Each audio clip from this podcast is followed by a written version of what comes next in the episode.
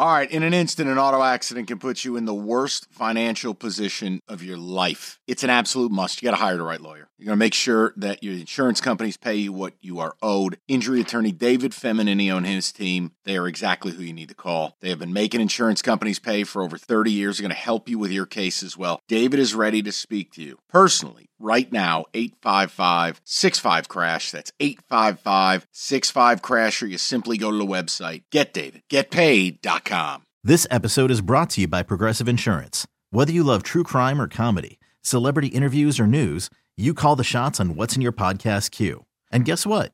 Now you can call them on your auto insurance too with the name your price tool from progressive. It works just the way it sounds you tell Progressive how much you want to pay for car insurance, and they'll show you coverage options that fit your budget. Get your quote today at progressive.com to join the over 28 million drivers who trust Progressive. Progressive Casualty Insurance Company and Affiliates. Price and coverage match limited by state law. So, listen, let's start the show. Yes, I'm sick as a dog. All right, don't break my balls.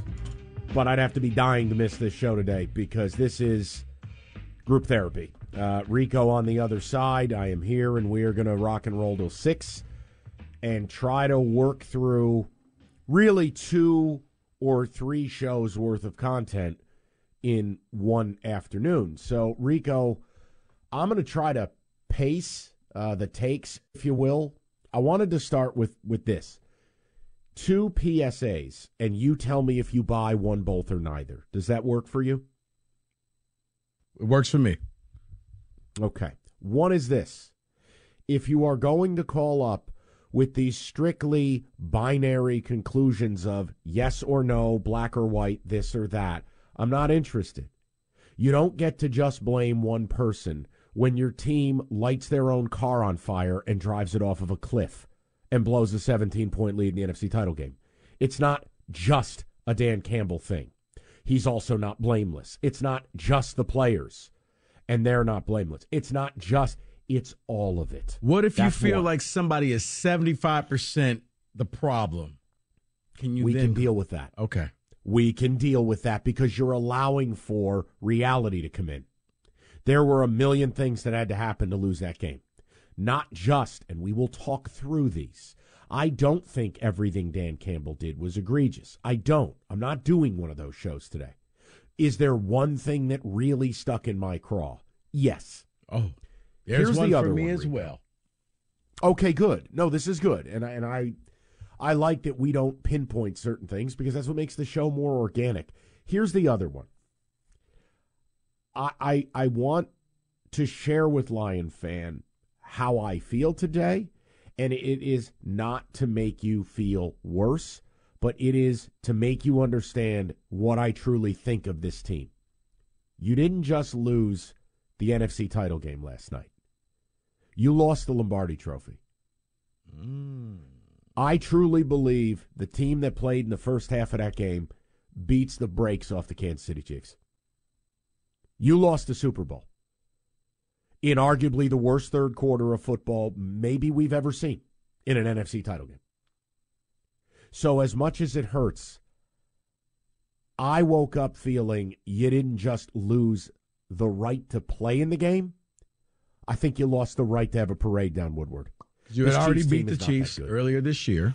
Even though that was a long time ago, you showed that you can go into Kansas City on ring celebration night and go toe to toe, and you beat them. Now, right. yeah, they didn't have a few no, pieces, this, this but you know bully, what? Rico. You didn't have Jahmyr Gibbs, and you didn't know what LaPorta was at that time either this team's a bully. They walked into San Francisco and bullied the Niners. And then, yes, we had some coaching things that we will go through. We had players clown carring their way through. Gibbs lining up the wrong way, mishandling the ball. Josh Reynolds not once but twice. We had Ben Johnson get body snapped by Michigan State OC Jay Johnson. We're doing throwbacks. Amon Ra on critical third and fours. Where's David Montgomery? What are we doing here? And then, yeah, San Francisco woke up a little bit. And yeah, you had a bad break with the Aiyuk thing. That's football. Yeah, Gardner Johnson what? waving to the crowd a little too early. I'm. You know what? I don't know if you have the, the living document up in front of you. I am going to bring that up later. okay. I don't want to make that the start, but no. believe me, You and I are mind melding right now. I have so it up now. We could throw the number.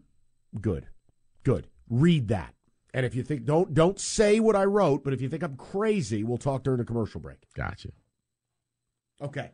So, 248-539-9797. Now, the Dan Campbell thing. I think it's too easy to just blame him. I think it's too easy to make him the villain. I think it's lazy. Because here's the other thing, and, and you heard Rico bring this up to Doug and Scott. We did the shows, and we asked you the question Are you all in or are you all out? We all agree we like the guy. Mm-hmm. We all agree he's changed the culture here. I think we all agree he's a good coach. But some of you are all in on the gambling lifestyle, and there are people like me who are not. Right. I think you have to be tactical with how you do it. So some of the decisions last night, where we're talking about 0.2% advantage, I think you got to read the room a little bit on some things. Mm-hmm. And we'll go through it. But it, uh, make no mistake, and if Rico, you think I'm I'm wrong or it's lazy, same for you, the listener. I just don't think it was one thing, one moment, one decision. It no, was about it seven things. And and you know what? I think the genesis, if you really go and, and you think about this, I, I was talking with uh, with Robbie earlier before the show, Mike. Maybe, just maybe, things were too easy for the Lions at the very beginning. And it caused them to relax. It caused them to think, really? This is the number one seed, and we're up. We're killing this team. We're going into halftime. And I wonder if if the game was more competitive, would they have kept that edge? But it just seemed like to me, once halftime got there, they relaxed just like the city of Detroit and started booking their flights and booking their vacations to Las Vegas. I I don't know. I mean, I think it's also the coach and the players. You know, we we've talked about Dan Campbell learning on the job. They have to learn how to win. Mm-hmm. You know, if you want to put away a team in October, that's one thing. You want to put away a champion in their own building, it's another. And, you know, look, if you go and you look at how quick it can change in football, like no one's trying to hear excuses. I know that. You had five possessions in the second half, but you really only had it three times. A one play possession oh, Doesn't where count. Gibbs fumbles on the first moment, that's not a possession. And then a three and out. You had the ball three times. One of them was down 10 in the closing moments. San Francisco, part of it through your decisions, and part of it is San Francisco's drive chart. You know, five plays, 72 yards, four plays, 24 for the TD after the fumble, 11 plays, 65, field goal, seven plays, 75, touchdown. Um, look, games get compressed, decisions get highlighted. And 17's a lot, but it's actually not. It's not. But Mike, not, I, not when you. I was gonna say, I, but I think a lot of this too is you, you touched upon this earlier in in the, in this uh, show. Is Campbell's got to learn how to to finish these games, and the irony is the coach across the way has already been where Campbell was, who had the Super Bowl lead as the OC at twenty eight to three and it looked like yeah. the game was over. And he knew these things are never over. There's no need to panic if you just follow the course. You'll get this thing going. And it just got to the point where, yeah, even though they were ahead, it started to feel like the Lions were losing. Okay, all right, well, we were only down, we're up 10. Okay, now we're up seven. Okay, now it's tied. And at that point, it just felt like the Lions were the one team that was down 17 points because now you're constantly going for it. Now you have players out there who are not doing the things that got you there. Where you see Reynolds, he catches that ball nine out of 10 times, drop two. Where you see Gibbs, who's only fumbled once this year, fumbled. It's like all of a sudden everybody got way too tight. Yeah, I, I there's nothing for me to argue. But I, I, uh, I don't know. I don't know if people want to go there. I don't know if people want to think the way I'm thinking. But I, I couldn't help after watching that Chiefs game and watching your game, and you know I don't think the Chiefs are. They're not vintage Chiefs. They're imminently gettable. Yeah, I feel like you lost the whole thing last night. And that opening half, best half you could ever imagine. Second half, arguably the worst. And yeah, we can get into the Dan Campbell stuff. I'm happy to. You know, if there's if there's one problem I have in all of this, it's most people, not all of you, most people are are forgetting the biggest problem where you're running the ball on third and goal and having to use a timeout in a situation you can't use a timeout because the game's now over if you don't recover an onside kick. That's true malpractice. Not taking the three to tie or not taking the three to maybe go up 17 are debatable moments. They really are. Rico, from a win probability standpoint, 0.2% advantage. Right. By going versus not. You could say that's a debate. It is a coin flip. I know what side of the coin I reside on. I'm not going to kill the guy over it. No, but, the, but the when I look at, late, yeah. Whoa. Well, see, I think it was a mistake early. Mike, right before the half, the Lions had the opportunity to go for the kill shot. Dan Gamble would have just gone for it. They were at the two and a half yard line, 10 seconds to go and instead he kicks a field goal. But it wasn't just that. He hesitated. He didn't know what to do. Jared Goff is looking at him like, What are we doing here, coach? And he's asking the ref, How close is it? Hmm, I don't know. The 49er defense was reeling. They were a wounded animal. This was your kill shot time. This was your chance to go up 27, 28 to 7 and put them away. He hesitated and I do wonder if some of this led back to the whole Dallas game where, man, I should have took the points, but instead I got too overly aggressive. You know what? Just kick the field goal. Let's go into halftime. That was the time that I thought early in the game when you have that big of a lead, you just put this team away. That was the moment for me that I thought he missed Can't out argue. on. It's a great point. Can't argue. And it also puts itself to a level of inconsistency. Yeah. You know, if we're going to be who we are, I, I'll. This is the issue when we get into this, Rico, and it's it's not about me and you. I'm saying us with the callers. I can't prove any of these things. Right. Like if you said to me, Michael, they should have gone for it. They should have handed it to Montgomery and gone right behind Sewell, and they're in the end zone. I can't prove you're wrong. I can't prove you're right. we get into these arguments of hypothetical plays that don't. Like an example. Yeah. I could say, listen, seven minutes to go in the NFC title game. I have to put Badgley out there, who's roughly 80% for his career from 46 yards. I have to tie this game. Yeah. Or, you know But I don't know if he makes it. Or you could also say, how about this? When you're trying to get back into the game, why don't you let your all pro right tackle be a right tackle and not in motion as a tight end for an entire drive? What are you doing? Maybe this, they should have called up Zach Ertz. I, David, I'm like, are, are you serious? Like, okay, you're running Penei Sewell. He's eligible. He's and then the announcers had some fun with it, but it's like the entire series he's running. Even if he catches the ball, he's not going anywhere. He's not running a 4 2 out there. He's probably running like a 9 2. He's going to get stopped. What are you doing?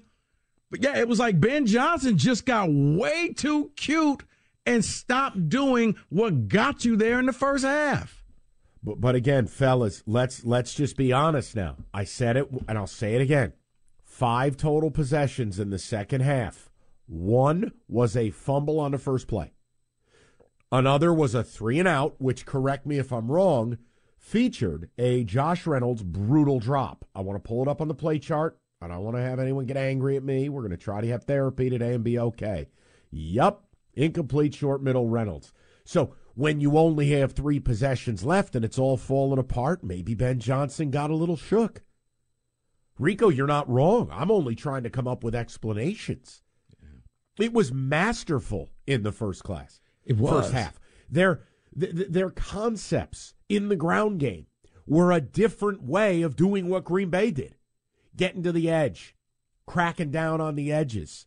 Like, it was beautiful. It was, Second which is why. just yeah, it's like you're all pro right tackle, and what are we doing with this man? You're you're taking him away from his strength.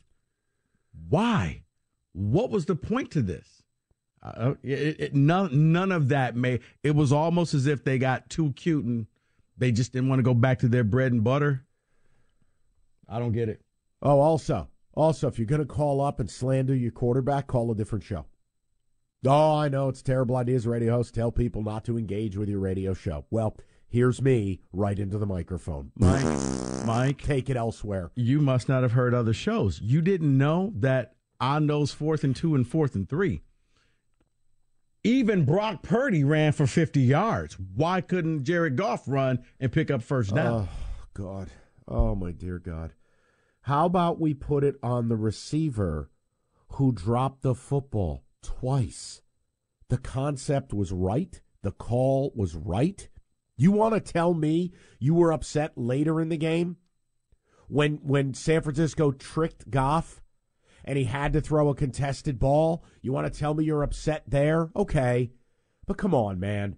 This guy's played Pro Bowl level football and he had you up 17 in the NFC title game. Did Jared Goff drop those two passes? Did Jared Goff fumble? But no. Did Jared Goff have the ball bounce off his front teeth? No, but he's Looking not at you, Bob enough. Vildor. He's not mobile enough to, to pick up the first down using his legs. Okay. Well, you know what? We're all not as blessed as you, caller. You know who is, though? What? Hendon Hooker would have gotten it done. Okay. You know what? It's gonna be a short show today. Read something. I'm gonna be hitting that radio.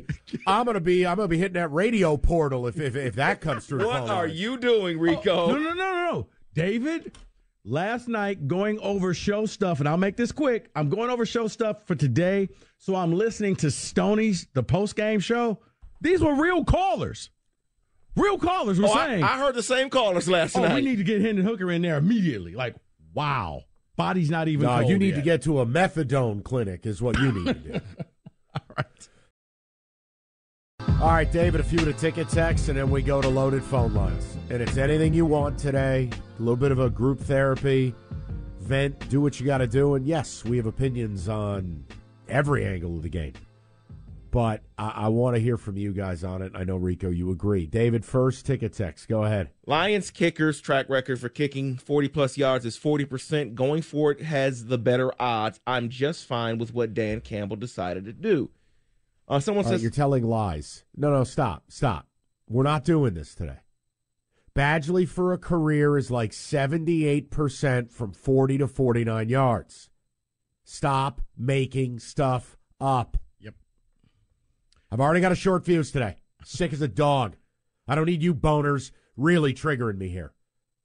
You don't need to make things up to talk sports. Yeah. And if you hate your kicker that much, you should have cut him a long time ago. Seriously, if you're not going to use them, use the roster spot. Right. Yeah, you're right. Uh, Mike Rico, if we're assigning blame, I think Ben Johnson deserves a big chunk, especially at the end of the game. The first play calling was superb. First half play calling was superb. Second half was suspect. Uh, now someone else says, "Are we all just going to ignore the third and goal run that immediately ended the game for the Lions?" No, no, it was malpractice. That. Period if you really want to know like what upsets me the most, it's that. Because I mean, we thing. could talk yeah. about debating the merits of not answering the Niners three with three, or hey, pressure kick on the road, NFC title game. Don't love Badgley, seventy-seven percent career. We're about eighty percent going for it down in distance on the season, which is true. We can debate that. You cannot debate the end of game. That was malpractice. No, because here's Sorry, the thing. Rico. No, no, go no. ahead, brother. Because if you were going to go for it and run it like that, you have your field goal team ready and say, guys, if we get stuffed, you know what? It run out there. It's a scramble drill. Go kick the field goal real quick so we can keep the timeouts, and we'll just have to get the touchdown. We'll take the field goal right now. But it was like he ran it and was it just expecting the 49ers to lay down and then he, okay, well, I guess we got to call a timeout. The second you did that, that was the ball game because you could score. The only thing that people would be angry are the betters who took the Niners in the over. But other than that, there's no way you're going to kick an onside kick in in today's NFL. Because I mean, you found out later that the Lions touched the ball; it was illegal touching. But once they fell on it, you do the math. That's ball game That ain't Todd Bowles on the other side who just says, well, we just don't care anymore. No, they, they did the math, they worked it out. You're right. That was one where it should have been a fire drill with the kicker, and you run out there if we miss this, and you go ahead and you just kick the field goal, and we'll worry about the touchdown in a few minutes. Let's get some of the callers. 248 539 9797. Sue is going to lead us off on a Monday. Sue, how are you? Hi, I'm good. Um, I'm a 60 year old woman who's been watching and loving the Lions since I was four. And my thoughts are I've been listening to all these men, not that I'm going to say anything bad about men, but I've been listening to them through this whole program, um, coaching from the couch. And I've never been able to play football. I've never been able to coach football. But my thoughts are coaches coach the players, and the players play the game. Um, the team wins or loses as a whole. Well, my opinion, the you know most negative one I would have is it just seemed like in the second half they forgot how to catch and they definitely forgot how to tackle. And Campbell has coached the same way the whole year, and he has got them to where they were because he was aggressive. He's That's always right. been aggressive. He's always taking the chances. And at the end of the day, my belief is any team, great, good, bad, can lose or win to any other team on any given day. I right. am ex- so, so, excited now, for the hold year. On, hold on, hold on. Okay, that's enough. Thank you. All right, hold on. Just just relax. You, you, you're up 17 in the second half. I don't need anyone anywhere anytime. Sue, you lost me there. I like what Sue had to say because Sue gets it. You love Dan Campbell. You love Dan Campbell. You love who he is, what he. It's all, all inclusive. In. Yeah. Then you got to live with it. Yeah. This is this ain't a Chinese restaurant where you pick what you want on the menu. No, no, no. It all comes there. I mean, hell, the play calls were good on fourth down. I had a bigger problem handing the ball to Amon-Ra St. Brown on a third and four. You mean he's not your main I running got 2,000 yards backs. you know what I'm saying, Rico. No, no, no, no. Calm, no, no, no. That's right. Only one of us has twelve dollars in jewelry on. Thank you, Cat. No, no, no. Hold on. Here we go. No. Okay, no, no, no. Calm, calm no, no, no. Thank you so much. You are an angel for having that on the drop board. Let's go to Philip, 97.1. What's up, Philip? How you doing? Phil. Phil? Phil. Gone. Next. Gone. Fast pace today, Rico. We go to Mario, 97.1. What's up, Mario? Good afternoon, gentlemen. Hey. Uh, Mike, hope you're feeling better. Mike, absolutely 150% agree with what you had to say. Let me go into a little bit of detail if you'll indulge me. First of all, sure. Love love Dan Campbell. This was a team loss. This is not to pin on one person or two persons. This was a team loss. Players, coaching, etc. Let me explain two critical errors in the game, both having to do with the two fourth down attempts to convert. On the first one, absolutely agree with Dan Campbell to go for it. Unfortunately, Josh Reynolds fumbled the pass. He would have been at the 40 yard line. There was they were up 24-10. They had plenty of time to eventually get a field goal or score a touchdown. Now you make it a three possession game where San Fran's got to get three cracks to even tie the game. Secondly, the second fourth down conversion attempt I disagreed with, and I'll tell you why. The game was completely reversed. It was then 27 24 San Fran.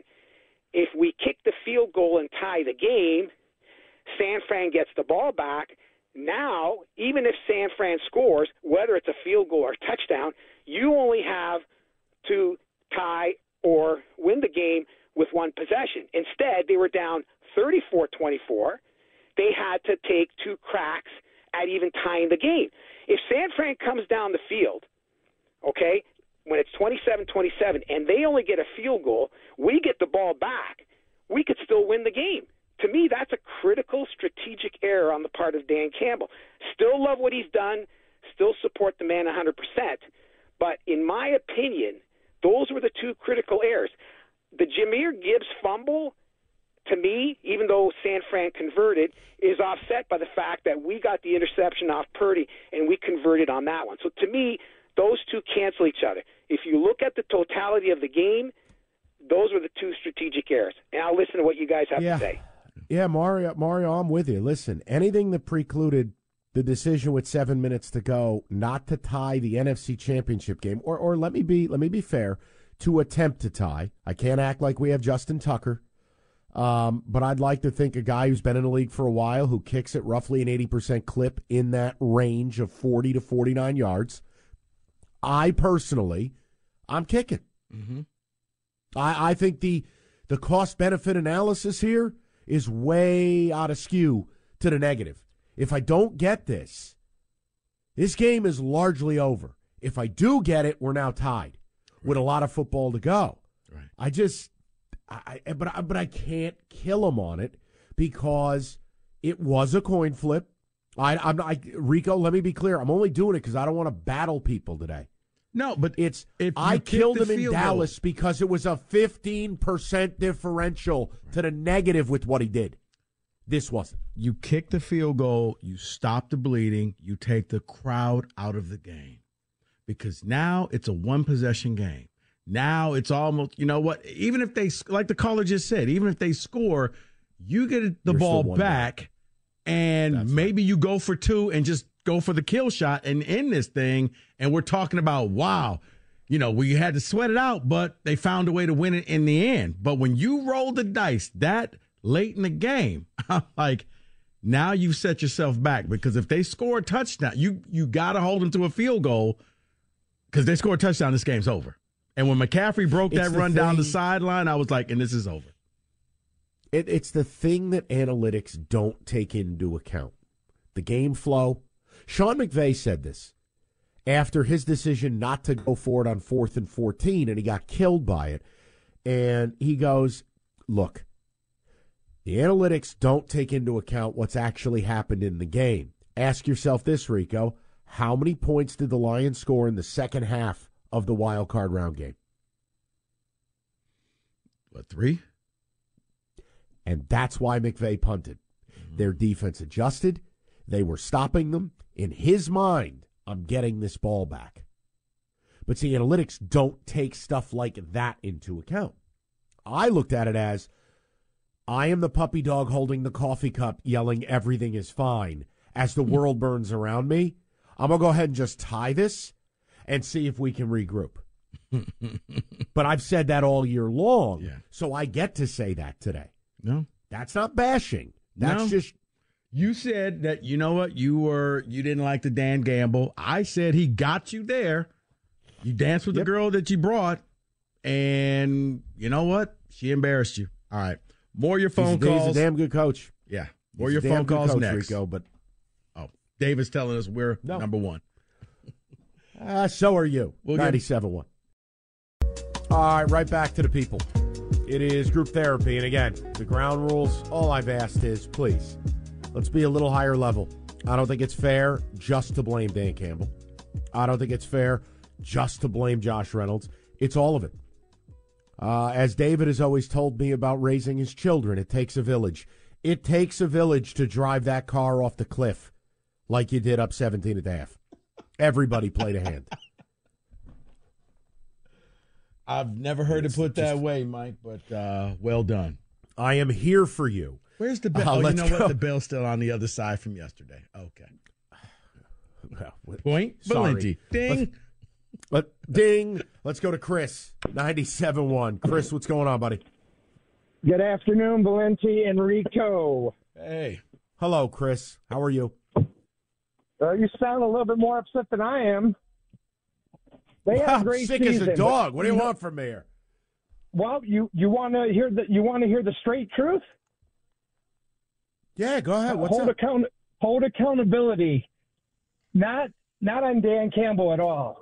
A little bit on Ben Johnson, but guess who gets paid the millions of dollars to perform at the highest level the NFL expects from their players? Is the players. Yep. They're the ones that's supposed to execute. You got true drop passes that should have clearly been caught. So did he have nerves that he couldn't handle the pass?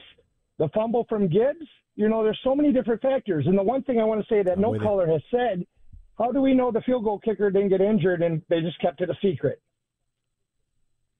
Well, because now now that's like conspiracy theory stuff. And I don't want to do that. It, it's a possibility though, because he made a kick All right. 54 If- yards against the Rams, and this was a 48, which was guaranteed that he Chris, would make. Chris, I, I just don't think that they wanted to trust him in that big of a moment, and they felt like, you know what, that's not Justin Tucker. We're we're just going to go ahead and pick up this first down. That's what I. Yeah, and if your what I think. kicker's hurt, you don't kick your extra points. So Yeah. let, let's just not do that. I'll stick to the meat of the call, Chris. You're right.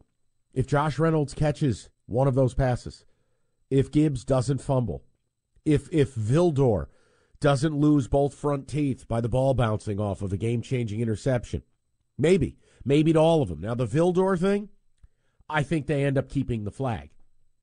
So I, I think that one is probably the lowest on my line of things. I don't think they picked the flag up right. there would have been a penalty in some way, shape, or form. I don't like when refs do that and let the result of the play dictate whether they're calling the penalty.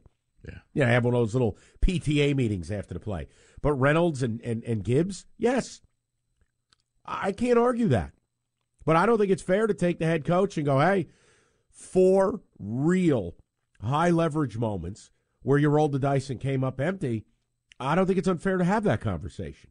That's not demonizing him, No. but it, it, is. You got to live in a real world now, there, Chris. Come on. And you know what? Who also is really is not getting any blame, but it's been a problem, Mike, all season is is Ben Johnson What's in the that? third quarter.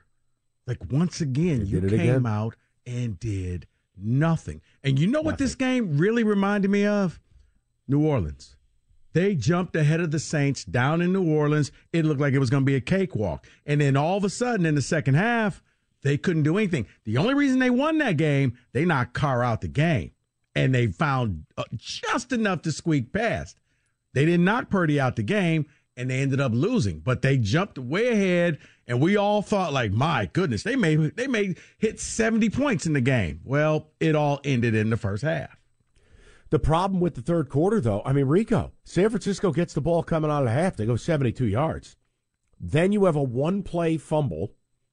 Then San Francisco gets the football again, scores. But no, no, no. Hold on. three and Hold- out. But Mike, they went down and they kicked a field goal. They didn't get the touchdown. They kicked the field goal, and then you drove it all Yes. the way down, and it looked as if you were about to score again, and you gave it back. That one, them. you're right.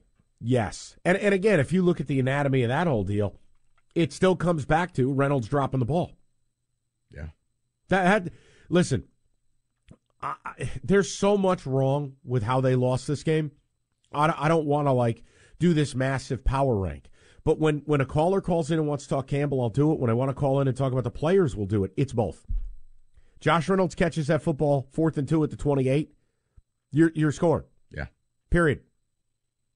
Or uh, worst case Now- scenario, you kick a field goal and you match theirs, and it's still a 17 point lead.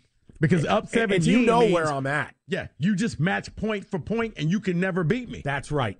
See what I See, I I'm no, sorry. David. All I was going to say is I can't kill him on it, and I haven't, and I won't. I can disagree with it, and I can say it is no secret. Fourth and two, after San Francisco got three to open the half, I'm using the fire extinguisher. I'm going to match their three and go. Hope you had fun. Now there's six minutes left in the third, and you're still at 17. That's me. Maybe I'm a fuddy duddy. I'm not hip and cool. No, because in Go the ahead, second David. half, all you got to do is just play keep away. Well, that, and, and that's what I was saying. Because I've been talking to Kenny all day. It's it's only two possessions in, in the second half. I would have gone for the field goal, and it would be the first one in the in the second half, and then the last one to tie it. Well, not the last one, but to tie it at twenty seven. I'm probably going for a field goal. So But what both I don't. both fourth downs. Well, there was a third one in there where they missed it as well. Another drop by Reynolds. Two Well, drop by was Reynolds. third down. Oh, you're right. That was third and ten, right. and it and it forced Yep. a three but, and out. But here, but here's the problem that I have, and this is why I think a lot of people are upset with Dan Campbell, is because they're waiting for the result of the play to then decide if they right. would rather go for it or not. I'm sitting there watching the game at the moment, saying what to do, go for it or not, because I just what it's just what I feel, and I know what Dan Campbell is going to do. Don't get upset with the play because of the result. And here's the thing, David. When it comes to the fourth down stuff, as you've seen the Lions, because they make a lot, it's contagious. When you make them, you keep making them. But when you miss them, then all of a sudden everybody's trying to do a little bit too much and overthink things and drop passes, or they don't hit the right hole and now they got stuffed. So that's what happened. So once you started missing the fourth downs, that's when it's the pop. You know what, guys? Today's not our day. I'm not going to gamble this. The this avalanche is- starts growing all of a sudden, and boom. Yeah, it's just like when we do our gambling segment. Maybe it's time to just opt out for today. Doesn't mean you have to quit, but how about just today? We're going to power it down and pass.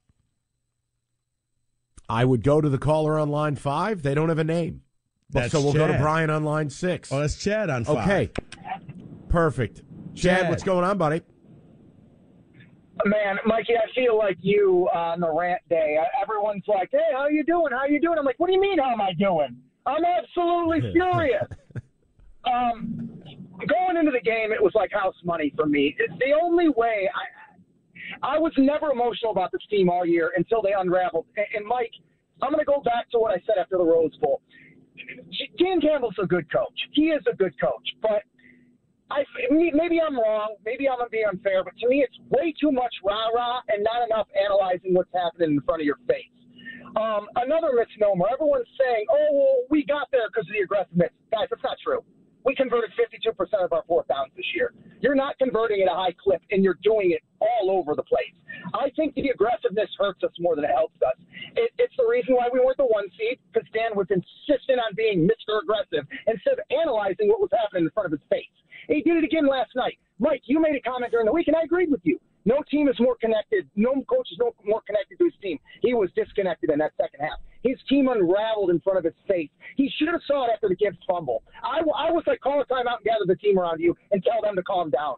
Um, I remember in a game where, in an AFC title game where, where, where the Patriots were unraveling, Belichick went over to the offense, which he never does, and told them, relax, just do your job. You're, you're pressing. He, he did not have the pulse of the team. They unraveled in front of his face, and he did nothing about it. And the field goals to me are unacceptable. You ha- listen. If gambling is who you are, that's fine. You can still be Mr. Cha Cha, Mr. Rah Rah, Mr. Woo, and gamble all the time and go for this spot right here in the NFC title game, in enemy territory, in a championship game, on the road, and the crowds come alive and all the momentum's against us. I know that's who I am, but right here, right now, I'm going to take the three points. We're going to stop the bleeding. He, he, he, countless, countless times, his boner, his aggressiveness is over. His recklessness cost us team games. Cost us the Philly game But last Chad, year. but Chad, Cost but Chad, Minnesota game last hold on, Chad, hold on, Chad, Oh, because there's some there's something you said that you're wrong about. That is how they got there. They are number two No, in the it's league for fourth No, down not. attempts. That is how they Well, got okay, there. What- what? What fourth down conversion was critical on it? Give me an example of what game a fourth down conversion directly led to them winning the game. I completely disagree with Fourth you. and six in Los Angeles against the Chargers. the Okay, time. okay, okay, Chad, Okay, Chad, Chad, okay, Chad. Chargers, I'll give you the Chargers game, Mike. I'll give you the Chargers game. You're right about that. What other game did it directly lead to a win? I disagree with you, David. They still get to where they get to if he runs the game like a normal damn coach. He's got to figure out how to run a game. He's got to figure out how to analyze what's happening and adjust to it accordingly. He doesn't do that. And I'm furious because it keeps happening, and it happens in the biggest damn spots. And it's unacceptable. He's got to get better. That's all I can say. Okay. All right. Well, yeah, they they went for it against the Chiefs, and they, they won that game. Yeah, yeah. uh, Okay, let me let me add this, and and Jim Jim Costa because I, I'm pretty sure Jim was up till 5 a.m. seething. I think they were something like 17 for 21 on fourth and three or shorter this year. Mhm. So just yeah, they, they- taking they were at like a seventy downs- some percent clip. Uh, Yeah. Right. They were basically equal to what Badgley is from that spot. Mhm.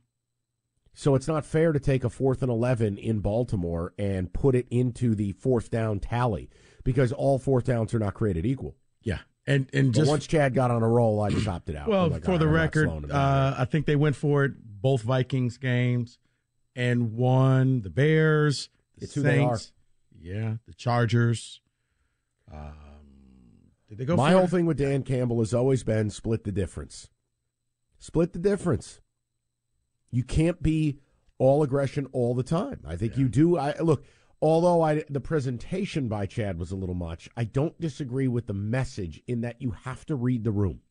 This is the NFC title game. Mm-hmm. This isn't just a week eight game in October. Right. There was, it, I, I, kick the field goal. It's not raining. There's no wind. It's perfect weather. Go out there, kick the field goal. You're number one, 97 1. Uh, we'll do a quick timeout here. We'll get right back to your calls. Group therapy Monday. I just still can't believe what I watched. And um, look, if you guys disagree with what I think it cost you, we can talk about it. We're all over the place with the game. So we'll get right back to you. But right now, a couple minutes, let's go on the board. That's an act of God. Yeah, I'm going back to the well. Straight money line victory. I don't like these spreads. If you're taking the underdog, they're winning. On the board. Powered by FanDuel. All right, so it's a rat card in college hoops tonight. Only game that might be interesting to watch. I can't advise getting involved with it. Would be Houston at Texas tonight. Just a good in-state game. I wouldn't touch the road favorite laying five and a half, but I also I don't like the Longhorns at all.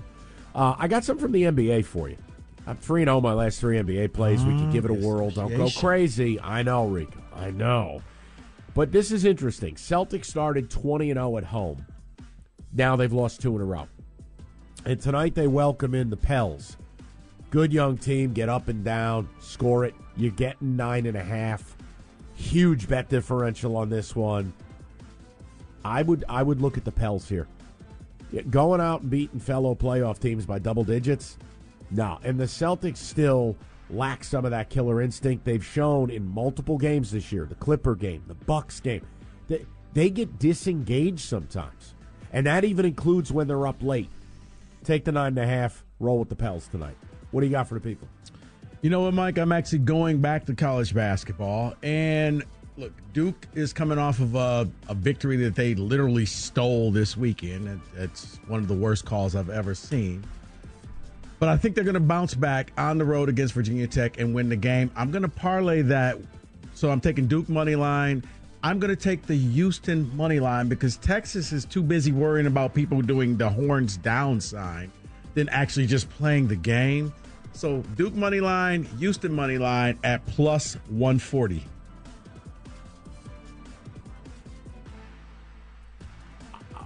Wow. Okay. I don't hate it. I don't. All right. Rock and roll. I mean, Let's you know, don't worry I mean, about I, the points. I can't sing that fight song. I can't get collect that money. I know.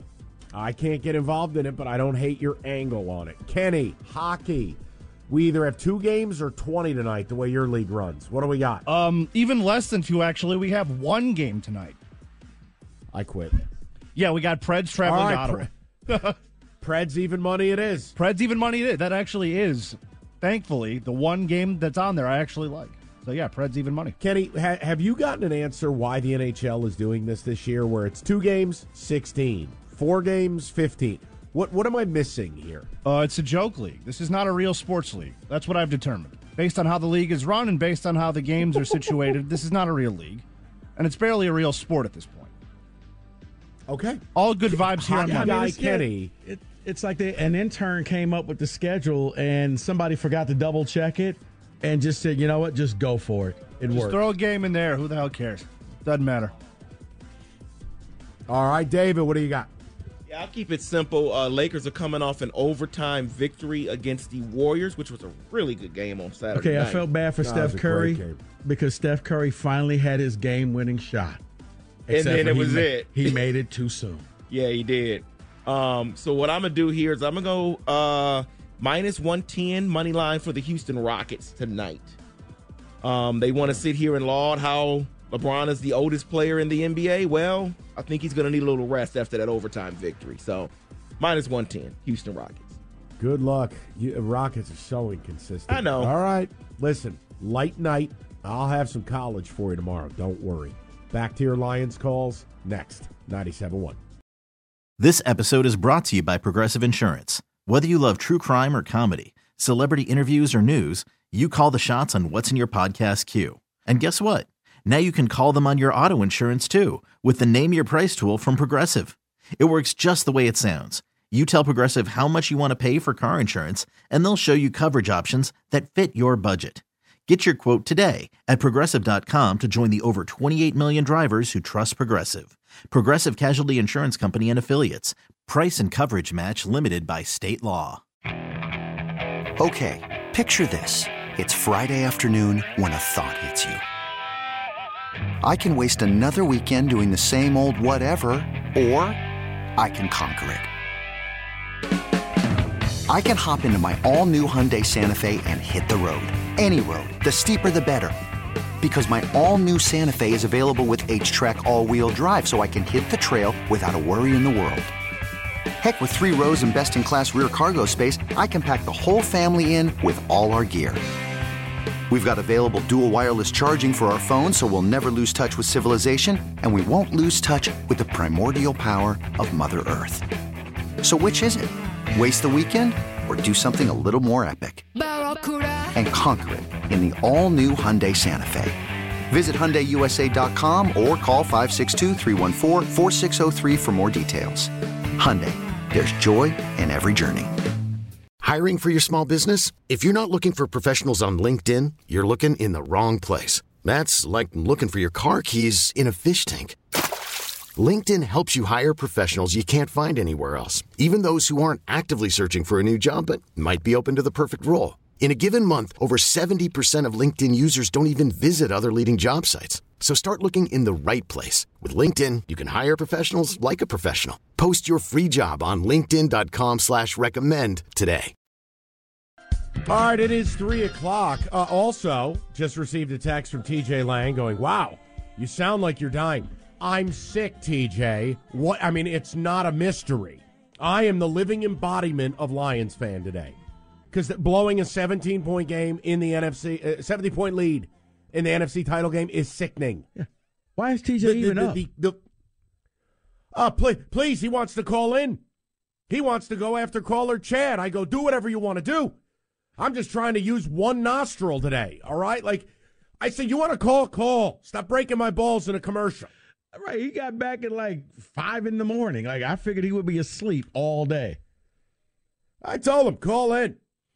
But I'm not missing this show today. I'd have to be dying to miss this show today. He knows. We have to be here for the people. Yeah, TJ knows the hotline number, right?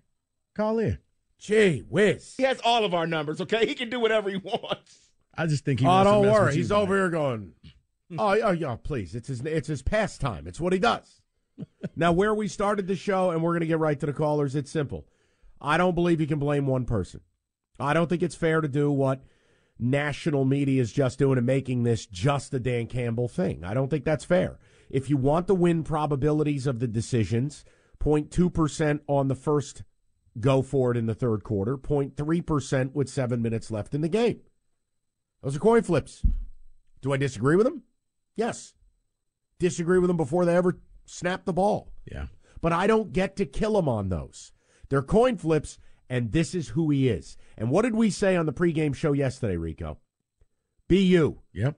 Don't do what Baltimore did starting that game yesterday, getting completely out of what they are defensively. And that's why if you're gonna go down, yeah. go down swinging. See, that's why I'm a little upset because he wasn't himself at the end of the half. At the end of the half, Dan Campbell goes for the touchdown, goes for the kill shot, goes up 28 to 7 and says, "San Francisco, your move." He hesitated. You saw it. Jared Goff and the offense stayed on the field like, Coach, give us the play. Which one we running?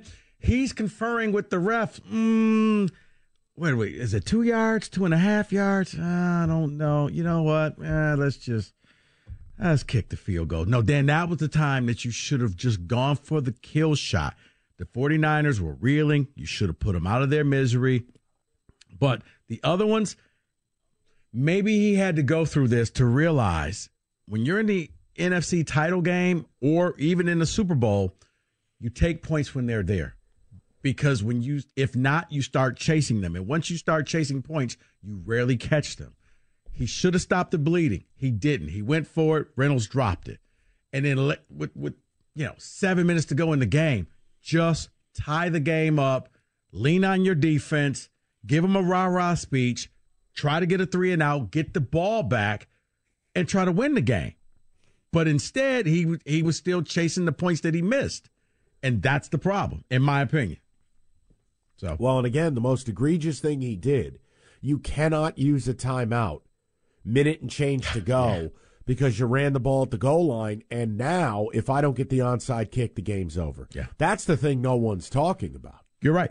That should have been a fire drill. You should have already told your kicker, hey, if anything yep. happens, you guys run out on the field, kick the field goal, because we need 10 points. So let's just take the three now, and we'll take our chance on getting the seven later.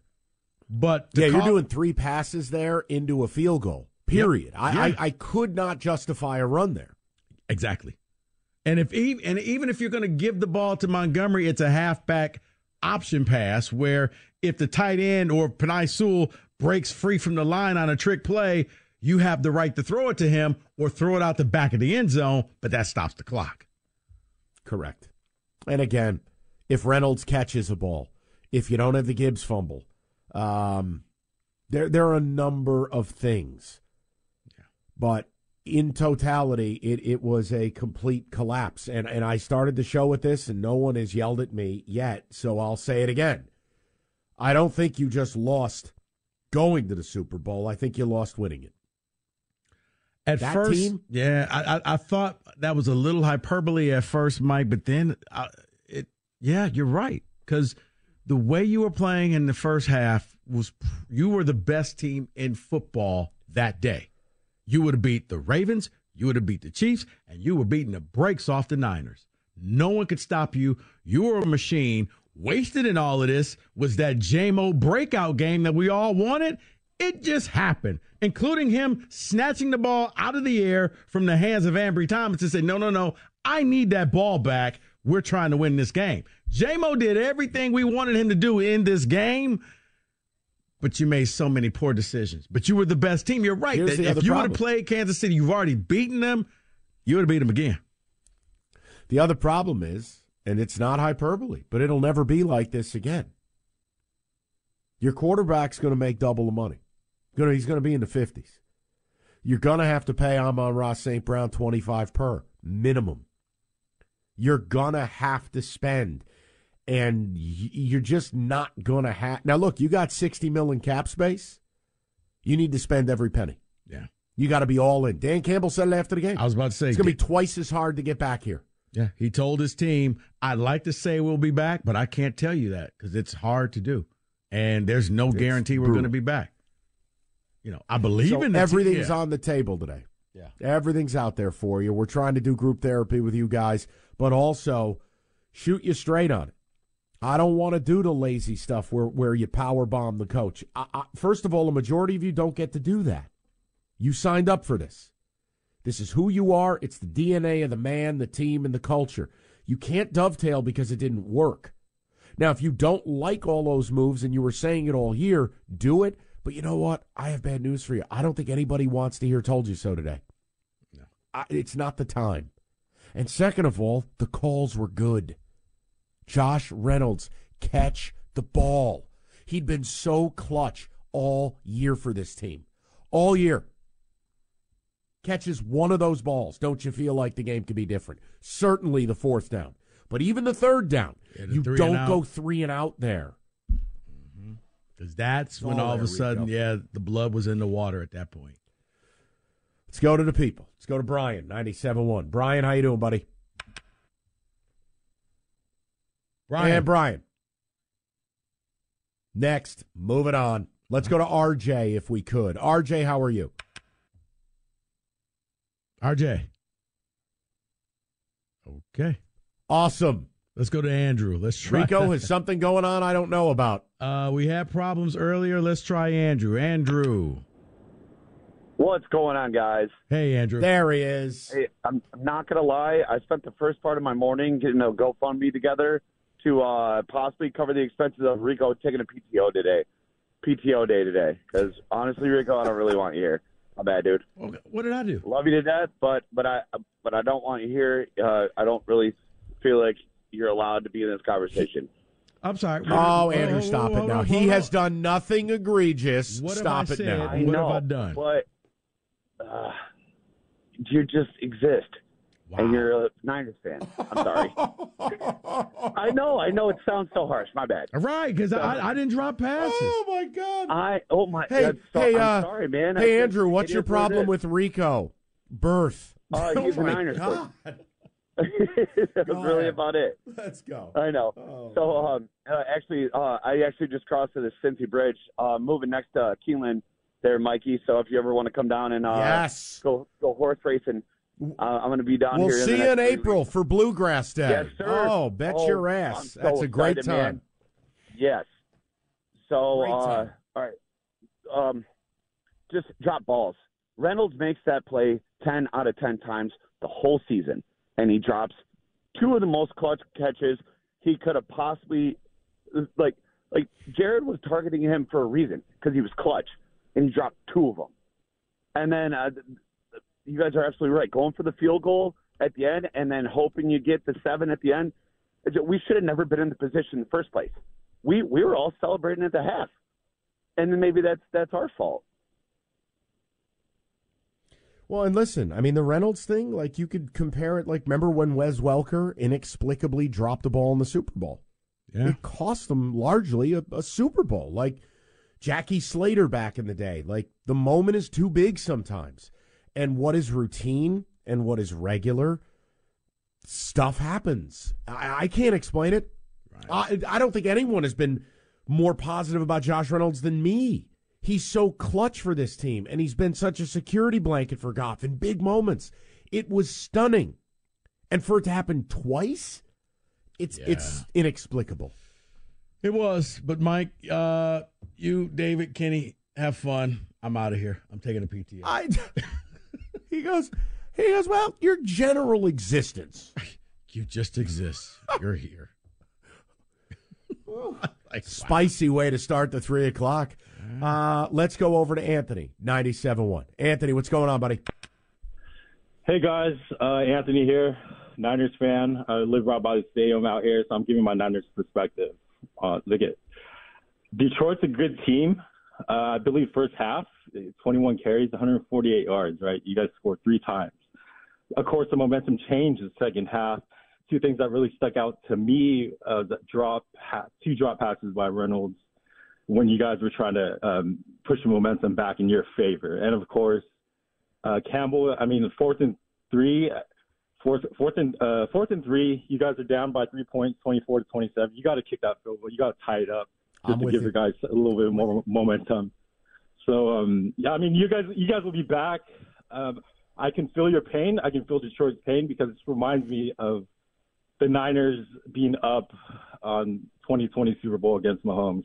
I was there in Miami, so I felt it. I, we were close to the finish line, and of course, unfinished business. So we got a rematch with them. But um, yeah, yeah, that offensive you coordinator on bring up- side, yeah. Yeah, but the point you bring up about passing the field goal to try to tie the game, that that's the one. Look, you could leave everything that happened before that and go, look, before the half, you want to debate going for it field goal. Third quarter, you want to debate, let's get back up 17. Go ahead. I cannot work my way around. I have a field goal that Badgley hits 77% of the time. 46 yards. I mean, I hate calling it a chip shot, but in today's NFL, it kind of is. Anything you got to under hit 50, it. yeah. You got to tie the game up. You have to. Eh, Because the biggest problem is if I don't get it and San Francisco scores, now two score game. I got to tie this puppy up with seven minutes to go. And at worst, I'm going to get the ball back with a chance to tie the game. At best, I get a chance to go and win the game. That's that's the one I'll never be able to work my way around. But even still, when they passed up on it, it's fourth and three. It's at the 30. They are converting those at the same, if not slightly higher level than their kicker would convert that down and distance kick. The problem is San Francisco tricked Goff on that play. Yeah, they did. Probably the Gave best. him a man look, Oh, dropped dude. into zone. Steve Wilks has never done anything like. I mean, I thought he was going to get fired at halftime, and like Jared Goff had a look on his face like, "Coach, I have never seen them do this before. There's nobody open. We're effed. We're screwed." And yeah, he was just hoping that Amon Ra would come back and get that ball. But yeah, everybody was covered on that play. See, but here's the thing, and it's it's for a later date. It- It's not for today, but yes, it goes back to Brad Holmes in the off season. We talked about it going into the draft, going into free agency. They needed to get a kicker, And there's a problem when he supplements the, the, the roster. He does a great job in the draft. That's their foundation. But when it comes to supplementing the roster, he hasn't got corners. He didn't get anything to uh, uh, compliment Aidan Hutchinson. Yeah. And There's Dave, a problem there. And David, to bring it full circle, that play probably encompasses everything because you know who broke containment first? was Chase Young. Then followed by Armstead and Hargrave, and they chased him out of the pocket. But yeah, that was Chase Young that broke containment. Be better, get a kick. You want to see Chase Young at his best? You watch that play. You want to see him at his worst? Watch him on the Gibbs touchdown run. Oh yeah, I've seen school children show better effort making their own bed than Chase Young on that touchdown run. Yeah, I don't know what that was. Yeah, he was like, "Oh, sorry." Yeah, wait, you didn't blow the whistle? No, Chase. He's still running and he's celebrating. Yeah, that was something. All right, we'll get more to calls coming up next. Ninety-seven one.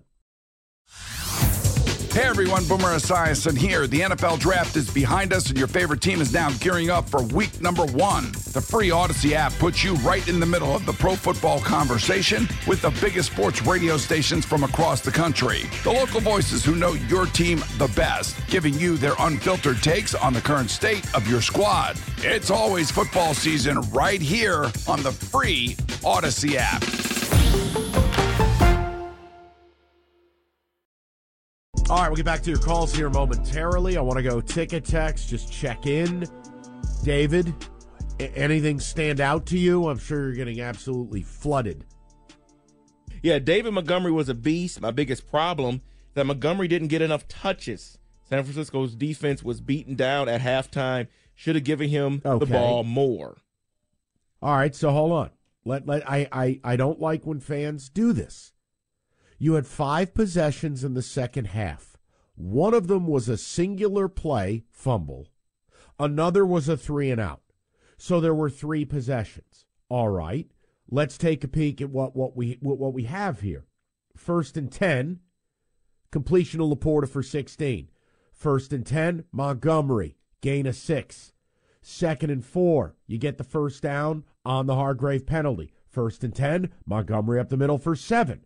Second and three. Montgomery over left guard for five. Catching a theme here? Now, the drive ends a couple of plays later, not because you stop moving the ball, but you end up on that fourth and two. Reynolds drops it. The next possession is the one play fumble. How was I supposed to get it to Montgomery? It was a one play drive. All right, now if you want to critique the play calling, of the three and out. Well, let's take a look at what the three and out was. See, first and ten, hold on, hold on. Montgomery, Mike, right guard. Hold on, before you get to the three and out, maybe on the third and four, you just hand the ball off to Montgomery instead of Amon Ra. Well, the third and four is coming up. Oh, okay. Oh, actually, hold on, hold on, hold on, hold on, hold on. I want to apologize to you. You're right. Okay, one spot. We could say third and four from the San Francisco 30, which preceded the the Reynolds drop on fourth and two. Did you want to go to Montgomery there, not Amon Ra? Okay, that's one. Right? Mm-hmm. Then the fumble. Then you had the three and out where Montgomery got the ball on first down. Right? Mm-hmm. All right, the next drive. The next drive, you're now trailing. You're down 27 24. Now, you move the ball. So this is not an issue of we went away from Montgomery and what we were doing didn't work, including First and 10, Detroit 47. Montgomery, left end, 16 yards, right? Mm-hmm. Gets another carry later in the drive. The drive ends on the fourth and three instead of kicking the field goal. Then you score a touchdown later, fine, 34 31. So here's what you're doing when you ticket text that in. You're telling me that using Amon Ra on the third and four was so egregious that, quote, going away from David Montgomery was a whopping one carry differential. One. Guys, you don't need to make things up. No, I think they're venting. No, they're venting, and in their world, you you saw what you wanted to see instead of what really happened out on the field.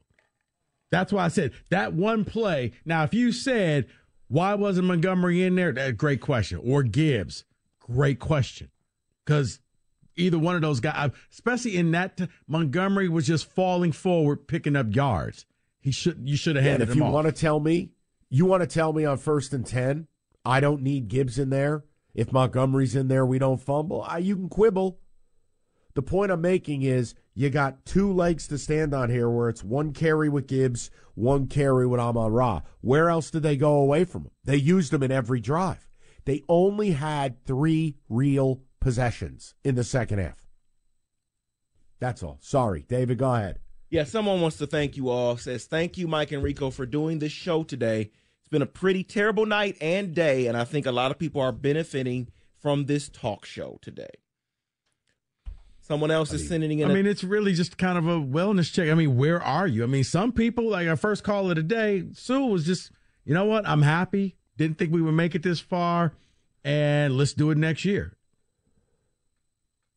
Go ahead. And then someone else wants to text in saying, stop making excuses for Dan Campbell. He simply blew the game for the Lions. Let me stop, Mike. Don't blow a gasket let me say this. Okay. If, if, I'm allowed to, you know, I should be taking a PTO day, but what the heck? I was here. Dan Campbell didn't drop the passes. If anything, Dan Campbell called the right play. The ball hit the receivers in the hands, which means that's on the players. Coaches coach, players play. He called the right play. On that third down play to Reynolds, Reynolds dropped it. I like Reynolds, okay? This isn't a bash of him but he dropped the fourth down. I mean, they called right plays. Now for Campbell, Campbell made mistakes, and we've. I said Campbell should have went for the touchdown at the end of the half. He should have kicked a field goal uh, instead of going for it. At least went to tie the game up at twenty-seven all. But I can't sit here and say it's all his fault because I promise you, David, whoever sent that ticket text in was loving Dan Campbell when he went for it and threw the pass to Amon Ra to end the, to end the Rams game. He wasn't sitting at home screaming, We got the first down, but I'm angry. He wasn't doing that. So you don't get to do that now. Yeah, because you can look at, you can always look at fourth down decisions or even third down decisions and say sometimes, oh, it was a bad play call or whatever. No the play was right. The the decision to throw it was right. The execution was poor. Now, you have to catch the ball. Not a not a fourth and three. Bad play call. Yeah. Okay. You you, you thought the Fair. Niners were in man. They were in zone. Goff had nowhere to go, and he was being chased. So he couldn't even pick up the three yards if he wanted to. He did the smart move, throw it away, and let's try to get a stop. But all the other calls, they were right calls. You just didn't execute. Sorry. Uh, uh, from A2 into Tecumseh, good game, tough loss. Josh Reynolds needs to be gone, though. Those two drops were even oh, bigger oh, than the Gibbs fumble. Well, he is oh, a free man. agent, so we'll you see. You can't distill what that guy's meant to this team in two plays. Come on now. Hey, you want you want somebody you're probably going to move on from? It's probably Gardner Johnson. You know what, Mike? A little bit too no, no, much on, sizzle, hold on, hold on, Mike. not enough steak. Explain that to the people next. How about you do that? Because I, I, I, don't want I you to it. cheapen this. That's Explain it to the people next. Done. Done. All right. So Rico alluded to this. Let me let me give you two notes. And and I'll start with CJ Gardner Johnson. And then there's one other thing no one's talking about, and I would like to add it to the list of reasons you lost. But but the Gardner Johnson thing, look, I like him as a player. But it's just gotten a little too much for me. And this team is built on culture, right? This team is built on grit and hard work and being all in. I don't know how many of you paid attention, but I mean, last week, CJ Gardner Johnson should have got popped for a, for a personal foul taunting. Got very lucky yeah. after he tossed the ball back at Baker. All week in the lead up to this game, he's out here calling Deebo Samuel little boy and doing all this other weird stuff. Then they get in the game. He takes a cheap shot on Deebo. All right, selfish. He's waving goodbye to the crowd. One problem it's the second quarter. So you start to look at it and you go, all right, this is why the Saints didn't keep him. This is why the Eagles didn't pay him. This is how you got him on a one year prove it deal. Now, I'm not angry if they bring him back, but I'm just saying I don't have to have him back. Melifonwu resurrected his career. Kerby Joseph's a good player. And you drafted Brian Branch. He's a luxury, not a need. Mm. wouldn't be surprised if they moved on. Here's the other one.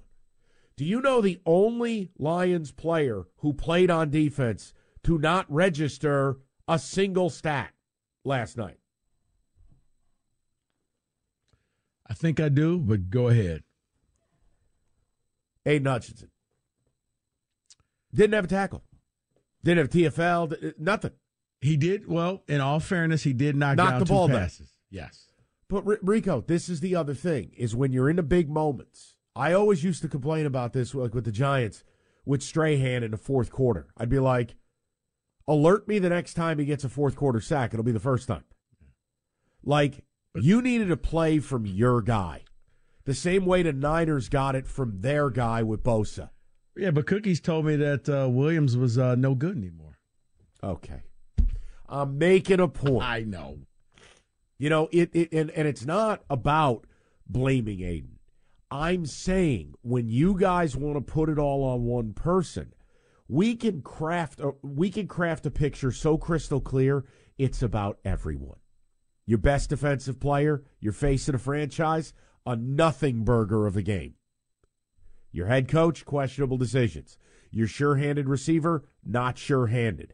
Your genius OC, couple of questionable calls. The Amon Ra third and four run, the pass back and forth kind of thing, calling the run at the goal line, and then you zany use a timeout when you shouldn't. It's everything. And the Gardner Johnson stuff, I just don't need any of that. This team is good.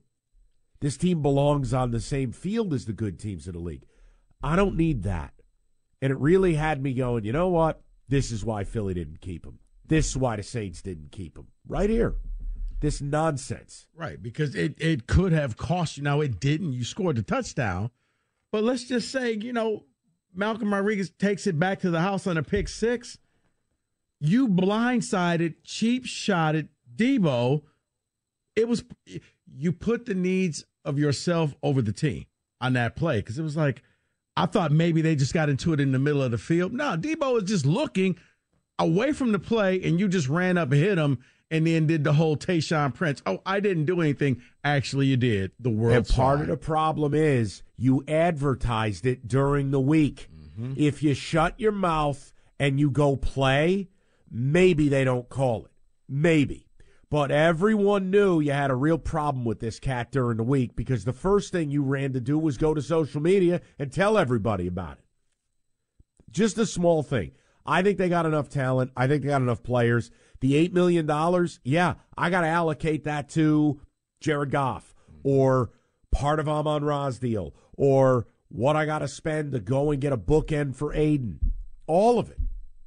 All of it. Yeah. So it was just another thing, and, and I know not a lot of people are talking about it. It was just two notes. Want to go to the people? Who's held the longest? Who do you want to go to? That would be Josh. You're on 97.1. Good afternoon, guys. Hey, Josh. Hey, Josh. I just want to touch on something simple here. Kind of touched into it a little bit already. First half, everything went their way. You got a nice pick on Purdy, turned it into points. Moody misses a field goal he usually makes the San Francisco crowd was pretty much out of the game. But in the second half, things start going wrong, and then the universe lets you know how wrong it could go when that Dinko Doinko almost a pick, and then Aiyuk comes down with that ball. That was the clear sign that the marching band of voodoo dolls was in the room, hmm. and Dan Campbell had to pivot away from his instinct and realize that the house was on fire. Because when the house is on fire, all your senses tell you that at the same time, and you got to get outside of what you might normally do and say, I got to be smart and do this a little differently. And I'm just, for that reason, I'm shocked he didn't kick that late field goal. And that's what I got. Yeah, I mean, it was a ton of missed opportunities. I mean, you can you can pinpoint a lot of plays that if they just did this, this would have changed. They did this, they made this right decision. But I, I do wonder if maybe it was just way too easy and they relaxed and thought we had this game sewn up and we're headed to the Super Bowl. And they no, I think, have the I same think hunger they that learned. they did. I think what you learn, it is one thing to compete with the great teams. It's another to get a lead on them. It's a whole different thing to put them away. Mm-hmm. It's a learning process. Yeah. And I wish I could tell you it'll be right back here. I can't say that. Your own head coach said as much. But they you, sometimes you got to learn. Like I, you know, I, I I don't know if it's fair to use another sport, but like you look at basketball or hockey, very rarely does a team make it for the first time and they just go, in the words of Tom Berenger, win the whole effing thing. You got to learn how to do it. Yeah, they don't pull the Golden Knights and yeah. You know, look at how the Pistons had to make their way through Jordan. Multiple shots at it. You got to learn. Well, Mike, and for the old heads out there, this game, I, I think a lot of them feel the same way when, when Isaiah threw the ball away to Bird when you had the game locked up and you just made a bonehead decision and it changed everything and you had yeah. the victory and you lost it but you had to go through the Celtics then you had to go through the Lakers before you finally got to that title and they put the graphic up last night this team doesn't have any experience the Niners are loaded with it they've been through the wars so it doesn't surprise me that Hey, here's the other thing, right? I don't, I don't, I don't want to. I hate giving credit to the opponent. That's a really good football team you played. You know they're getting paid too, and they saw a crack, they saw a little blood in the water, and they came after you. It took a lot of things to go wrong for you to lose that game. Part of it is your coach, part of it's your OC, part of it's your players. The defense is what it is. It's a bad defense. They're bad. Yeah. Now, do I think they can get exponentially better this offseason? I do. Priority one and 1A, lead corner, edge rusher. You put those two things on this defense. I and think we're funny, talking a whole different language. And the funny thing about the defense, I never thought I would say this, but one of the Achilles heel showed up. What's well, that? The mobile QB. Now nobody pegged. Oh no, yeah. Nobody's getting Purdy, con, you know, confused with Lamar. But on three key third downs. He just took off and ran, picked up about 50 yards on three different plays, and it was he was unaccounted for. He just takes off and runs, and it's just like I think it was uh, Alex uh, Anzalone like whiffed and missed him on one. If he tackles him, you know he's going to stop him behind the line, but he missed, and the next thing you know, nobody accounted for him. We'll get more of your calls. We got to get a football today in the mix as well. All right, we'll get back to your calls in a moment. Let's just mix in a football today, please. David, music. I think it, I think it tells you I'm right. They're pushing the envelope. I'm going to watch this team. Can I just say pass? In football today, brought to you by Hungry Howie's flavored crust pizza. Well, yeah, so we'll get to some of the other game uh, here. We'll talk about some winners and losers in the conference championship game. And let's start with a winner here with Travis Kelce catching the ball uh, for 11 times, 116 yards, and a touchdown. How in the world does he continue to do this? I think he just got refocused. I think he rededicated himself back to the team and quit all the shenanigans and flying to Rio and all of these other places during the middle of the season and got his butt to practice and you see what happens. He's still good, David.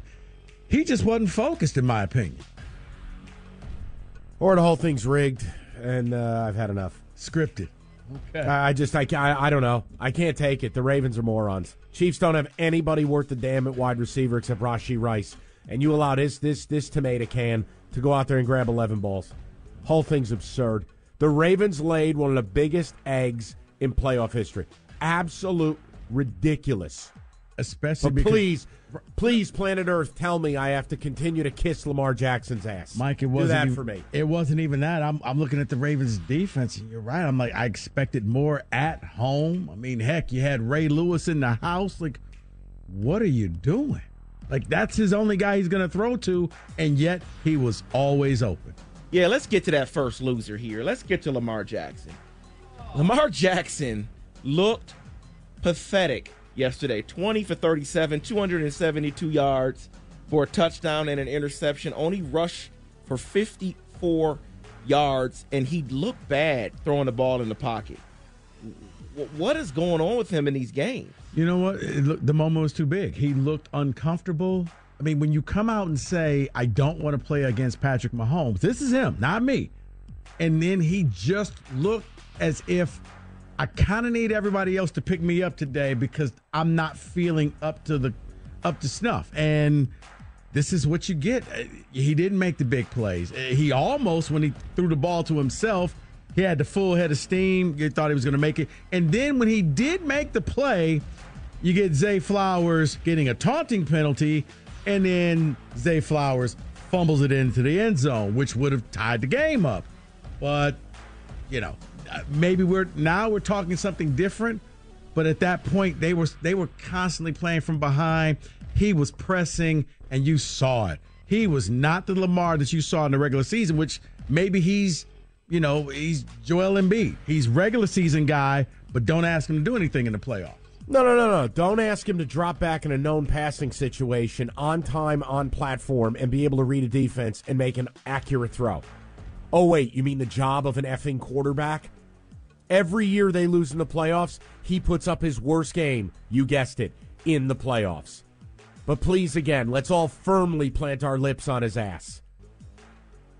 Yeah, it's going to be interesting when he uh, accepts that MVP trophy and he's sitting there to do it and not in the Super Bowl. Uh, so let's get to the next winner here. I mentioned how Lamar Jackson rushed for 54 yards on eight carries. But there was another quarterback in the other game that wasn't too far off, and his name is Brock Purdy. Is it now time to, uh, when it comes to game planning against him, to now think about his legs? His legs are being the winner here. He rushed for three carries, 52 yards. Of course, they took some off because of the kneel downs, but three carries, 52 yards, three first downs. I would say no. This is one where the Lions had him every time. They, the pocket collapsed, and somehow you managed to let him get out of the pocket. He's not this elusive quarterback. This is more so. Uh, if I'm a defensive, I'm not game planning for him running the ball. I, I may give him one or two, but it's just guys. When you see him running, hit him. I mean, look, it's it's it's most quarterbacks gonna be able to move a little bit. No one's ever gonna mistake him for a track champ, but he can he can motor. He reminds me a little bit like remember when Stafford was younger. Stafford can move a little bit, steal you a couple of first downs.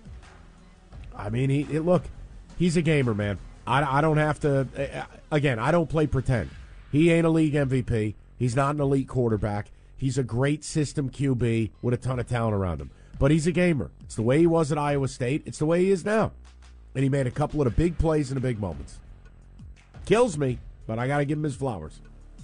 So the next winner here is Patrick Mahomes here. I've had enough. I'm leaving. I have had enough of him as well. Um, but here's the thing here, and Dan Campbell said, you know, you never know. It's hard to get back here. You may never get back here.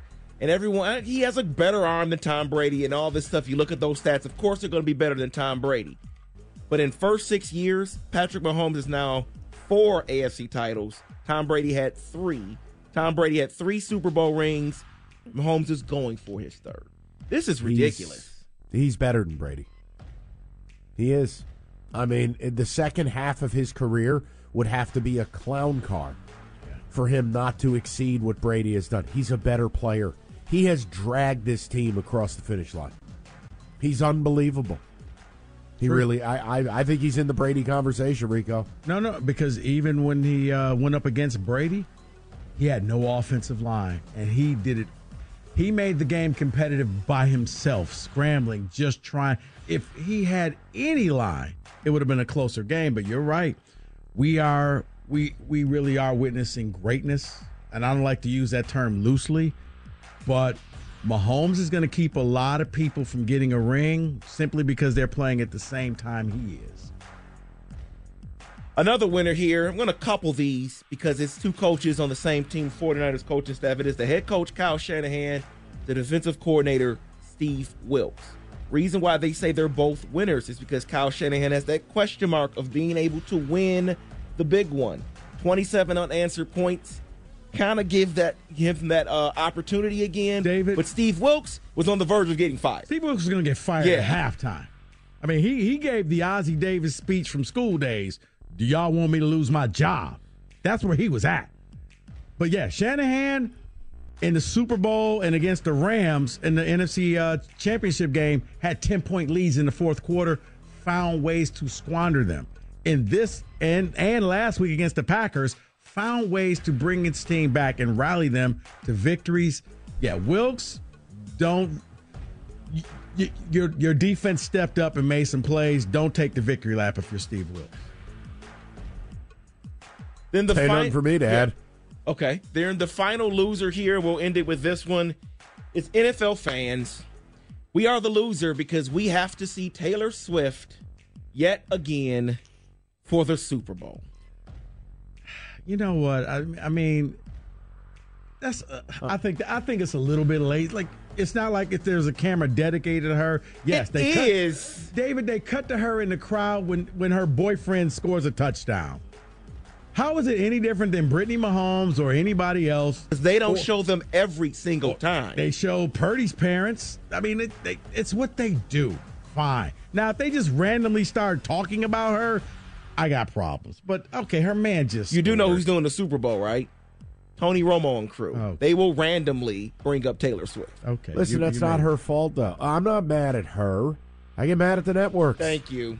There are a lot of people who attend these games you never know about. Why? They don't show them. But no, look, I just think we've generally reached a point of tomfoolery when it comes to the way people behave. Everybody wants to be a celebrity, and it's like, I mean, hell, you got Mahomes' dad out here. Oh, I'm going to light my cigar. It's like, uh, will you please go sit down?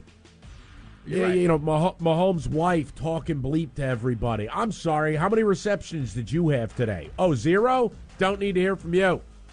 Right now, like, if they make it a thing, like I, I liked when they showed the uh, Barry Sanders and, and Joe Montana honorary captain. Okay, that's kind of cool, but yeah, if it's just nonstop, okay, I don't need to hear the story about how you guys hung out. I don't need to hear any of that.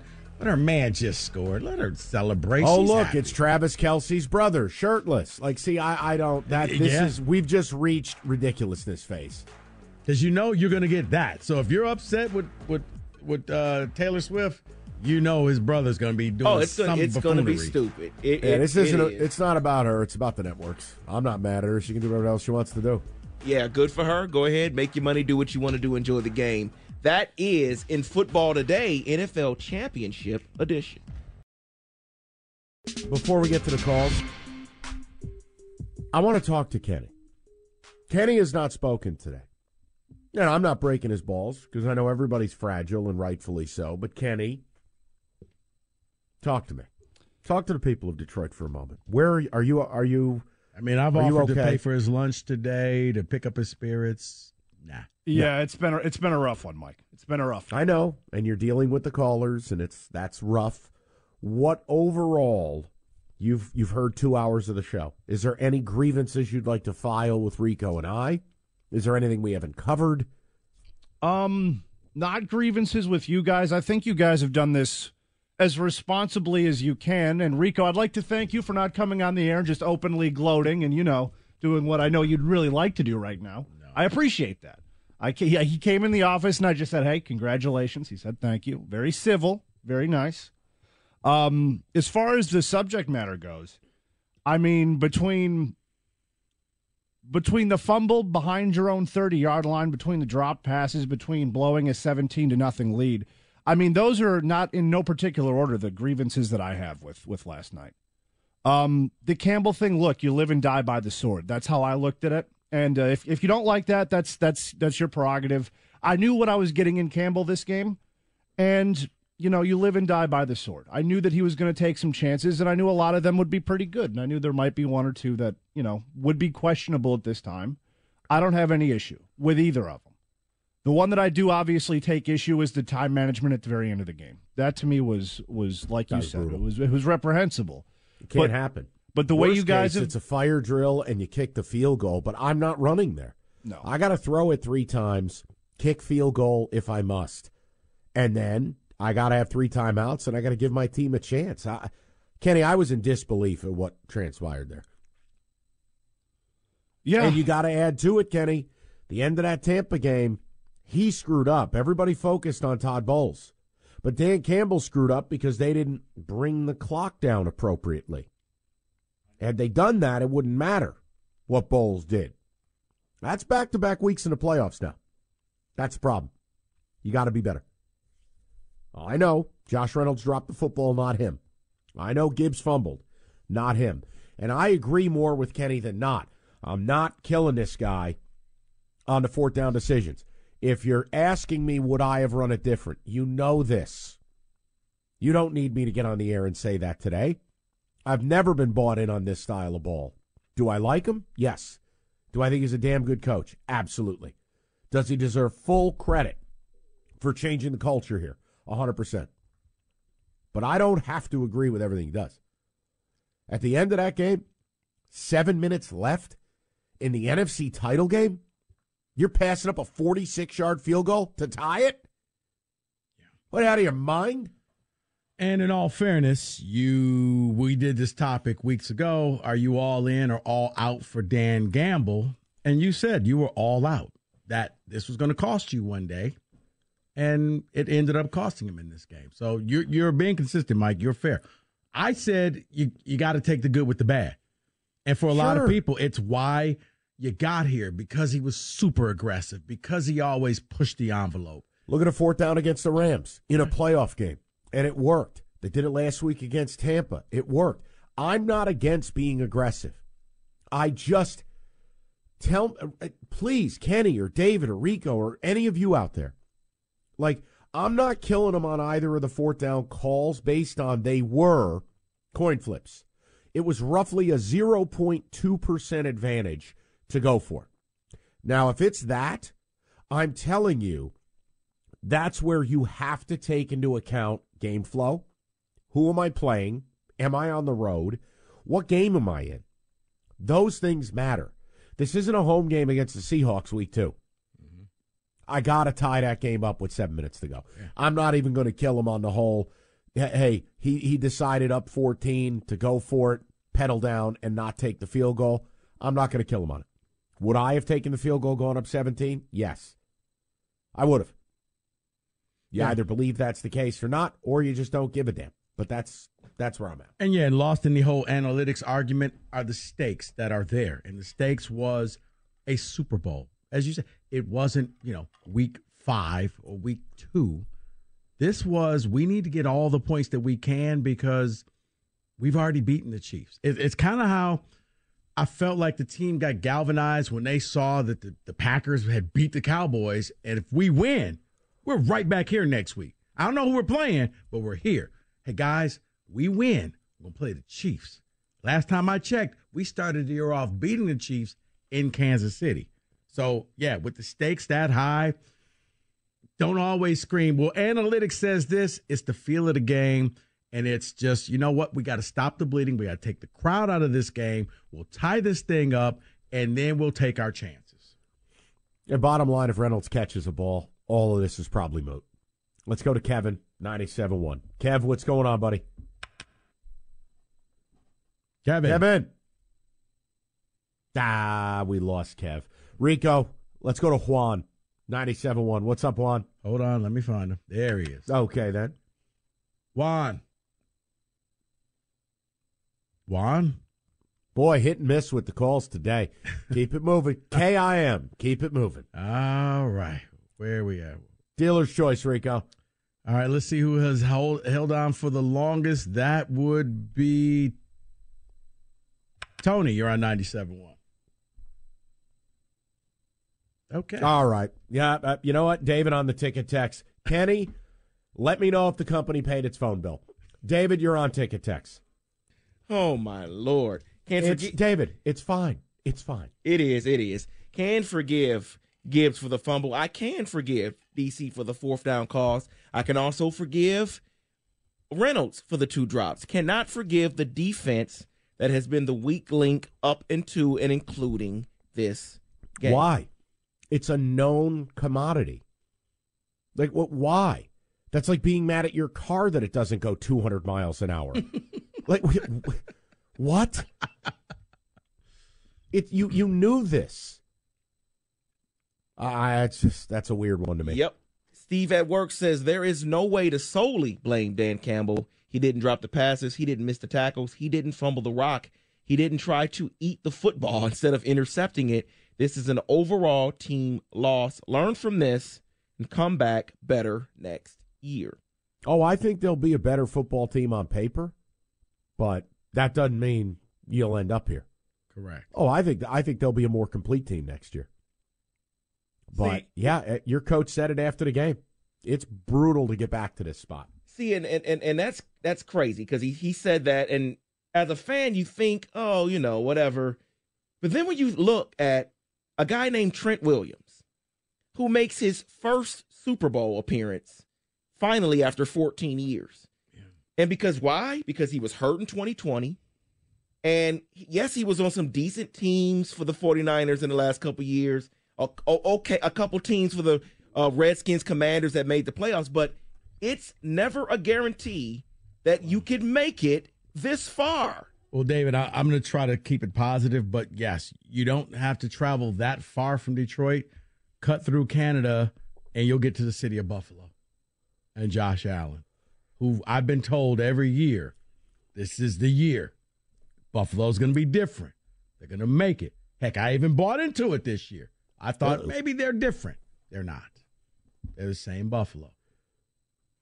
And again, every every version of your team is different. I mean, what the Niners have pulled off with this group to have a four or five year run, that's the aspiration.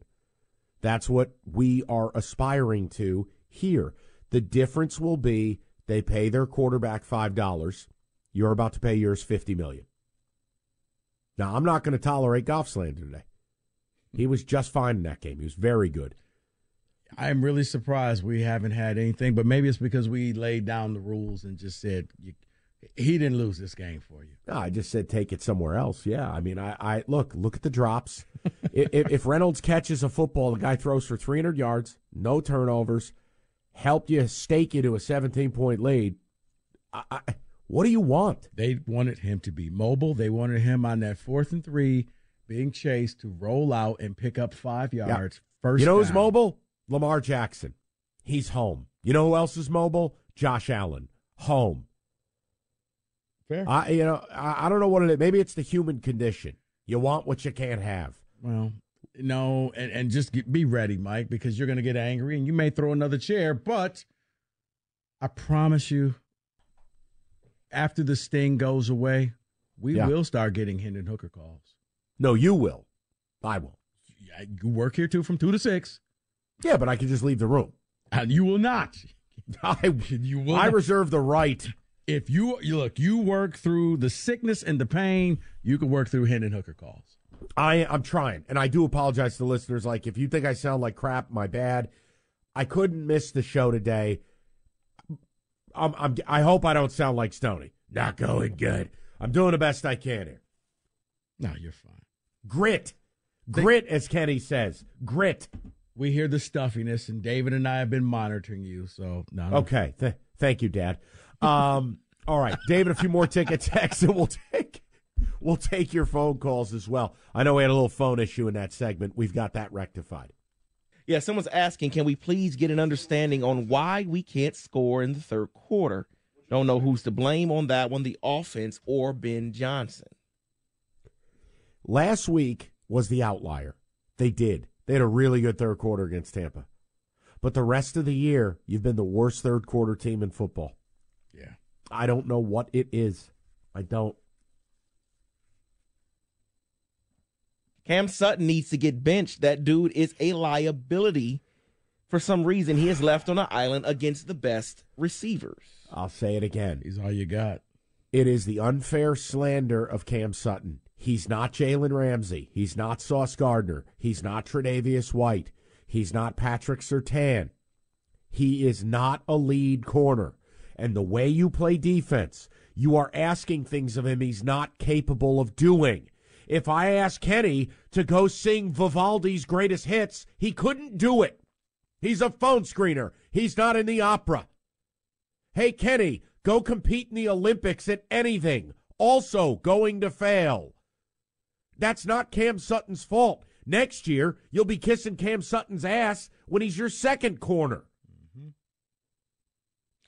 Because. I think it's been so long, we've all forgotten about Mosley. Just like, yeah. Well, the problem is when you also don't have a pass rush. Sutton is coming from, I'm, I'm not trying to brag, but he's coming from Pittsburgh where there's TJ Watt and Highsmith. Well, you know you're going to get get to the quarterback within two seconds, three seconds. David, it is okay. We have our most famous drop because this team did not go out and get Montez Sweat or Chase. right. It is priority one, two, and three this offseason. You have got to get help up front. Have to. It'll make all your corners better. Mm-hmm. You, you do you think, realistically, fellas, do you think Aaron Glenn is pumped up having to blitz corners and safeties on the regular? No, you're doing what you have to do. No, because it's kind of like going for it on fourth down. If it works, you look great, you look aggressive. But if you know, if he misses, then yeah, now you're leaving That's yourself open for a big play. 248 539 9797. We'll get more of your calls next. 97.1. All right. So, a couple of notes. Uh, for those of you that were holding, we had to reset the phones. Apologies. Sometimes technical things happen. We'll get you guys in order, get back to your phone calls momentarily. It is what it is. Rico, let me ask you this question. Mm-hmm. We've sat here now for a couple hours on a Monday.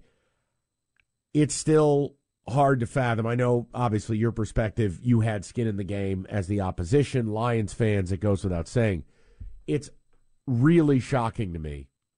We're sitting here, Lions are not in the Super Bowl, but I still believe that they won that game they were winning it all. That as flawed as they are, their best, their very best, is as good as if if not better than anybody else in football. That they are an offensive juggernaut. And they bullied your team for a full half. Oh, no. And it ain't like you started really stopping. Now they had the fumble. All right, that's a stop. You had one three and out. Every other Lions drive went up and down the field on the Niners. Now, critical fourth down drops ended up that that's the Lions stopping themselves. I'm not being disrespectful to, to, to the Niners. I'm saying this team, I feel like they lost more than a game. I feel like they lost more than the berth in the game. Rico, I feel like they lost the Lombardi trophy. You're right. Because you've won, let's just call the obvious, you've already beaten Kansas City once and you did this. Yeah, they didn't have Kelce, and uh, they were missing a defensive starter. But you also really didn't know what Jahmyr Gibbs and LaPorta was, and they weren't that big of an integral part, especially Gibbs in that first game. Jamo, back. You have a new threat. Yeah, they were humming. Mike, the first half of that game yesterday, they were the best team in football, period. They would have beaten anybody that they played. Unfortunately, it was the 49ers that they were taking uh, behind the tool uh, woodshed, and, and they were just giving them the business. Had they played Baltimore, they would have beat Baltimore this time. Playing that way, Kansas City, they would have beat them. You're right. Everything was on the line. And I, I do wonder if maybe because it was so easy, they relaxed a little bit, that they didn't stay aggressive, that they didn't keep their foot on the gas, that they kind of powered it back. That's why I really fought Campbell for not going for it and scoring a touchdown at the end of the half and just breaking the Niners' will. You really, I listen. I'm not going to get into a knockdown, drag out fight on it. Uh, you really wanted him to go for it before the half, huh?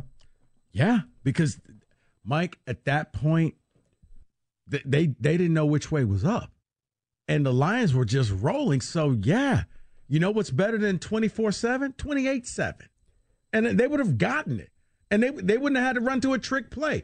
They could have simply just lined up Montgomery in the backfield, straight handoff, follow behind Sewell, touchdown, Lions. They're if they're at the one yard line, I, I might agree. Rico, that ball was closer to three than anything else.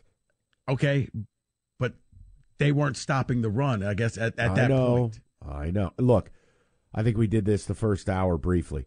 I can't prove you're wrong. I can't prove you're right. I didn't have a problem with it. I saw where the ball was, and I go, you got to take points. I'm going to go in at halftime up three possessions on the Niners. Oh, yeah, I'll take that. Because if you don't get it, you let them off the hook big time. But hey, I'll give you credit. You've been all over that one all day. I mean, if, that's just not one I question. No, no. But here's the thing: Dan Campbell, Dan Gamble, being aggressive. Dan, that should have been the easiest layup for you. That should be in your arsenal. He thought about it and he hesitated. And as soon as he did it, I'm like, he's going to kick the field goal because he's not hungry right now because they are up 21 to 7 because things have been so easy. But if that would have happened in the third or fourth quarter, he absolutely would have went for it. He lost a little bit of the edge on that play. Now he gained it back and he started chasing points in the second half, but that that was to me, if you're a Lions fan, that was the moment of the kill shot. David, where are we at on phones, brother? No, David. David, I'm sorry. David I'm sorry. I was trying to handle some Yeah, where business. we at on phone? Uh, we're good. we You're- can go to these uh, on the sheet here. Perfect. We're good. Okay. All right, excellent. I just wanted to make sure. I don't want to make anybody feel bad. Let's go to Eric, 97.1. Eric, what's going on, bud? Oh, no, no, no. Nope. How about let me let me do this, Mike? Okay. Because I don't think there's an Eric on here. So how about we go to? Thanks, Kenny. I'm about to say let's go to. Whoops. Oh boy. Oh, okay. Eric. Hey guys, you got me? Yeah. Yeah, loud and clear. Sorry about that, Eric. We had a little technical difficulty there. What's going on? No. Hey, I, I haven't heard anybody talk about amongst the other debacle that was going on with the drop pass and everything. But Ben Johnson seemed to go away from LaPorta and St. Brown in the second half. I think at one time they said um, St. Brown only got one target, and it was at the very end of the game. What, I, I don't understand why they they went away from that. Well, I mean, part of it is look, the other team's going to take away some of your players. At the end of the game, I mean, I think LaPorta had nine or ten catches. Amon Ra was probably two or three behind him. I thought the Amon Ra one was a little more puzzling, but again, I got a call earlier today, Eric, and it was somebody calling in about, well, they needed to give the ball to Montgomery more. In the second half, you had five total possessions. One of them, you fumbled on the first play, right? So that's Yep. that's not a possession. Now we're down to four. The other one was a three and out.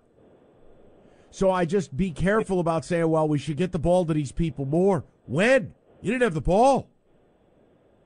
Yeah, I, I get it. I just it seemed like that, and it just stuck out to me when they said, you know, St. Brown was only targeted once in the second half. It's like, oh, why isn't he out there on those critical plays, and why aren't we going to him? But I, I Yeah, get it. I mean, it's just here's the other thing. Frustrating. Uh, you have every right. Last drive, you know, to, to, to get back within three. I mean, LaPorta caught what back to back balls, three three on the drive for LaPorta. You had St. Brown get his only catch in the in the fourth quarter. I outside of that, I mean, the previous drive was the the drive on downs. Yeah. They And- moved the ball. And I would say the other reason why it was Reynolds because Reynolds was being covered by uh the Ambry. third- Ambry. Yeah, he was being covered by the third corner. So that's the Yeah, that's that- the mismatch. That and the open field tackling for our defense is just terrible. Just drove me Look. nuts yesterday. They got to take their biggest free agent dollars they have. Appreciate it, Eric. They got to go out. I don't have the marketplace in front of me. I don't know who will get traded or not, so I leave it open ended. It's corner slash edge. Get the best player in here you can to fit your culture, fit your need, and then with your first round pick, you're taking the other. They they have got to just they got to get more talented. Yeah, and I, I guess because of dollars, maybe you draft your edge and you just go out and get a corner in free agency because an edge is going to cost you a ton.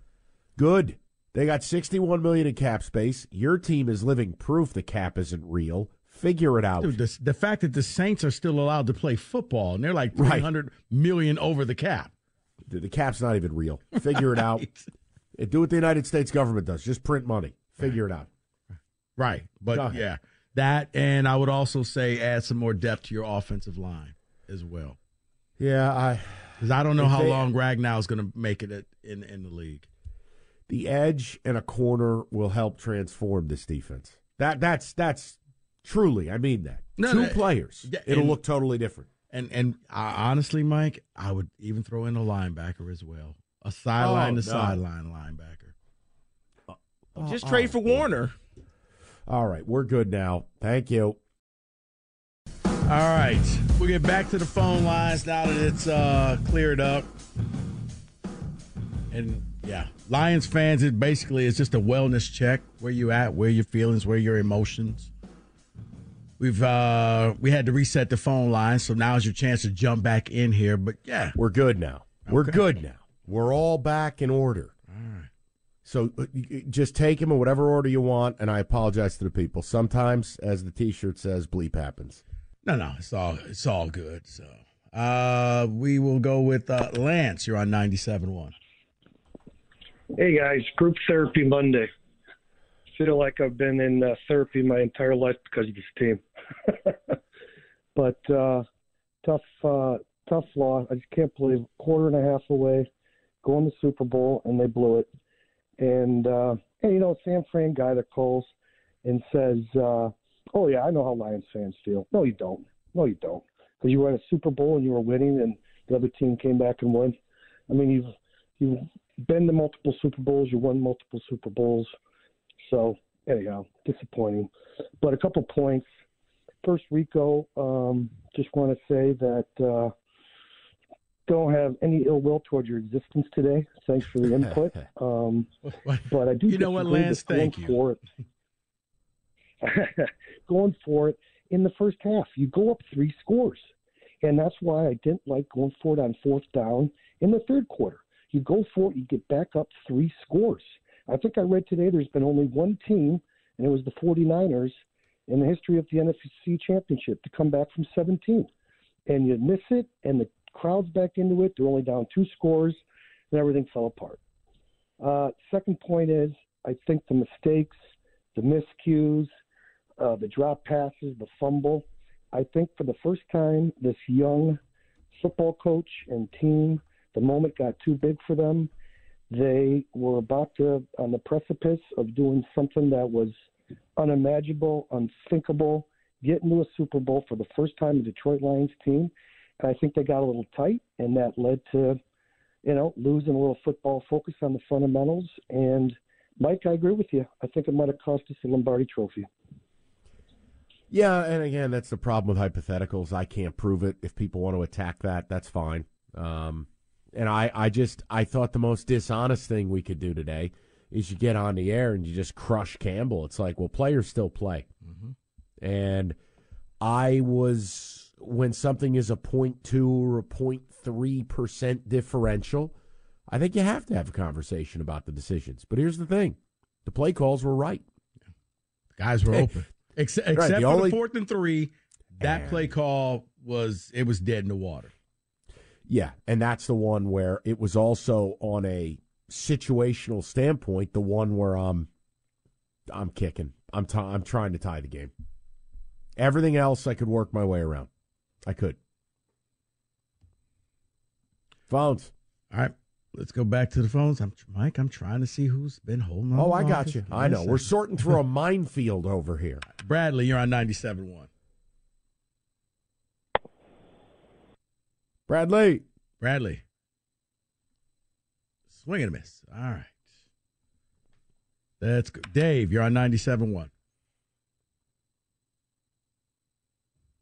Okay. Oh, you know. Oh, Dave. Okay. Yes. There you go. All right. Hi, There go. Dave. Hey guys. I uh sorry about that. I don't know if it's my phone or yours, but uh John Valenti, I have a stone in my shoe.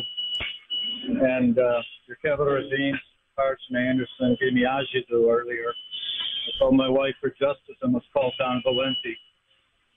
This whole notion Hold of on. Dave, Dave you got it on some Campbell- speakerphone or something? Hey, let me take you off the speakerphone. Hang on. Oh, I'm at work, so let me take it off. Give me one second. Okay. How about now? Is that Oh, good? Better. Better. Go ahead. What'd you call All it right. about?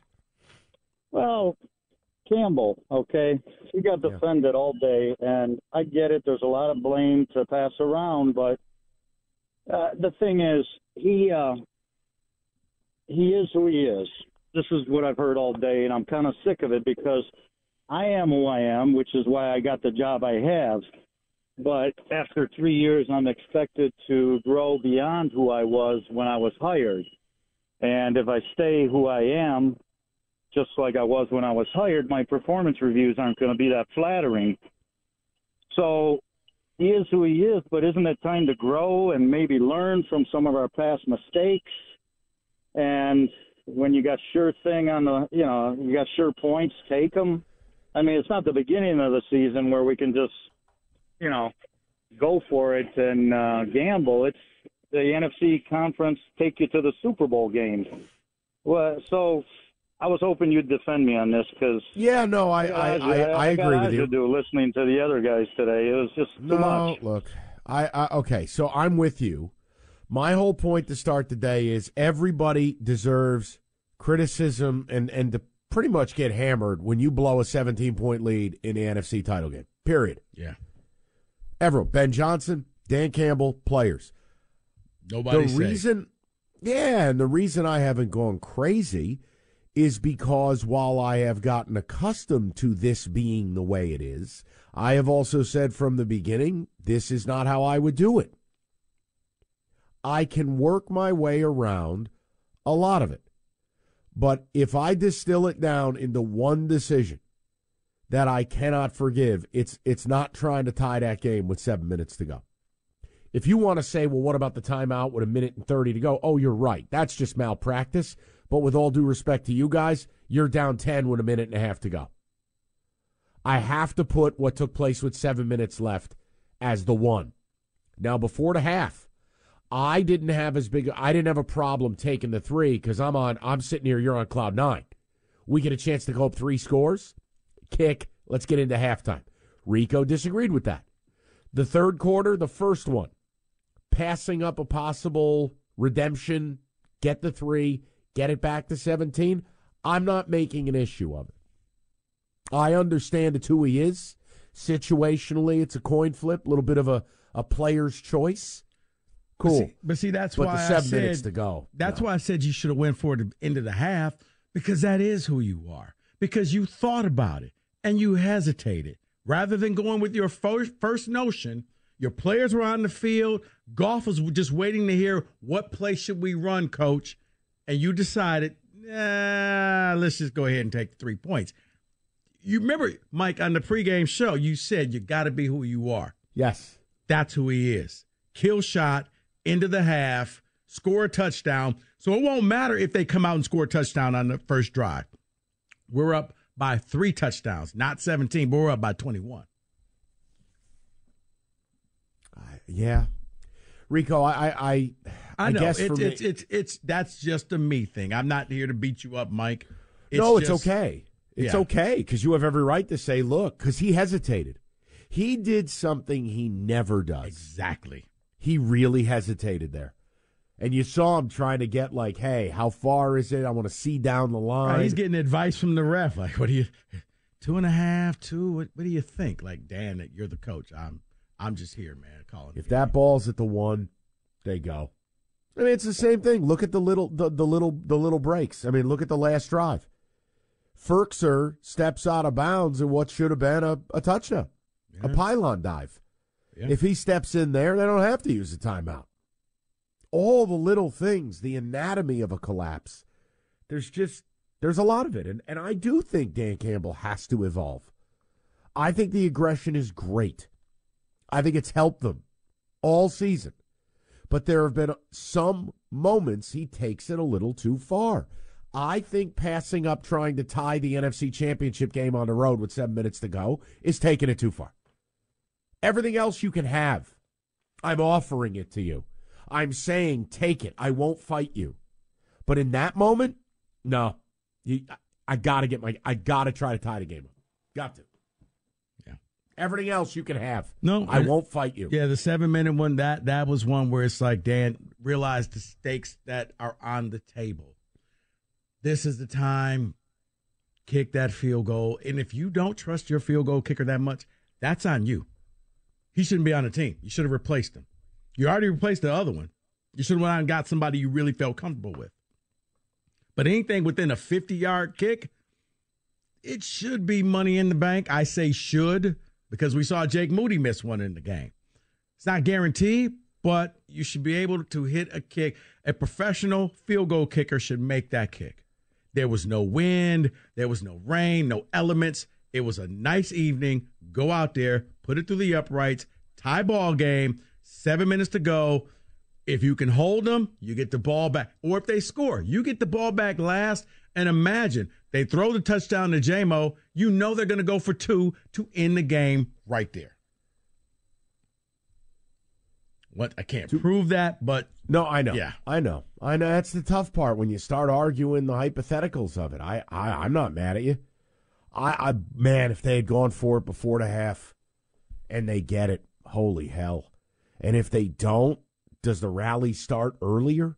Is that the rallying cry for you? You don't know. Yeah. But I guess you're right. It is who he is.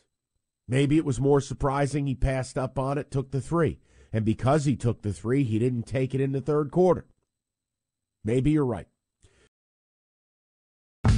All right, let's get right back to the people. Let's go to Leah, 97.1. Leah, how are you today? I'm good. How are you guys? Good. Okay, making it through on a Monday. What's on your mind?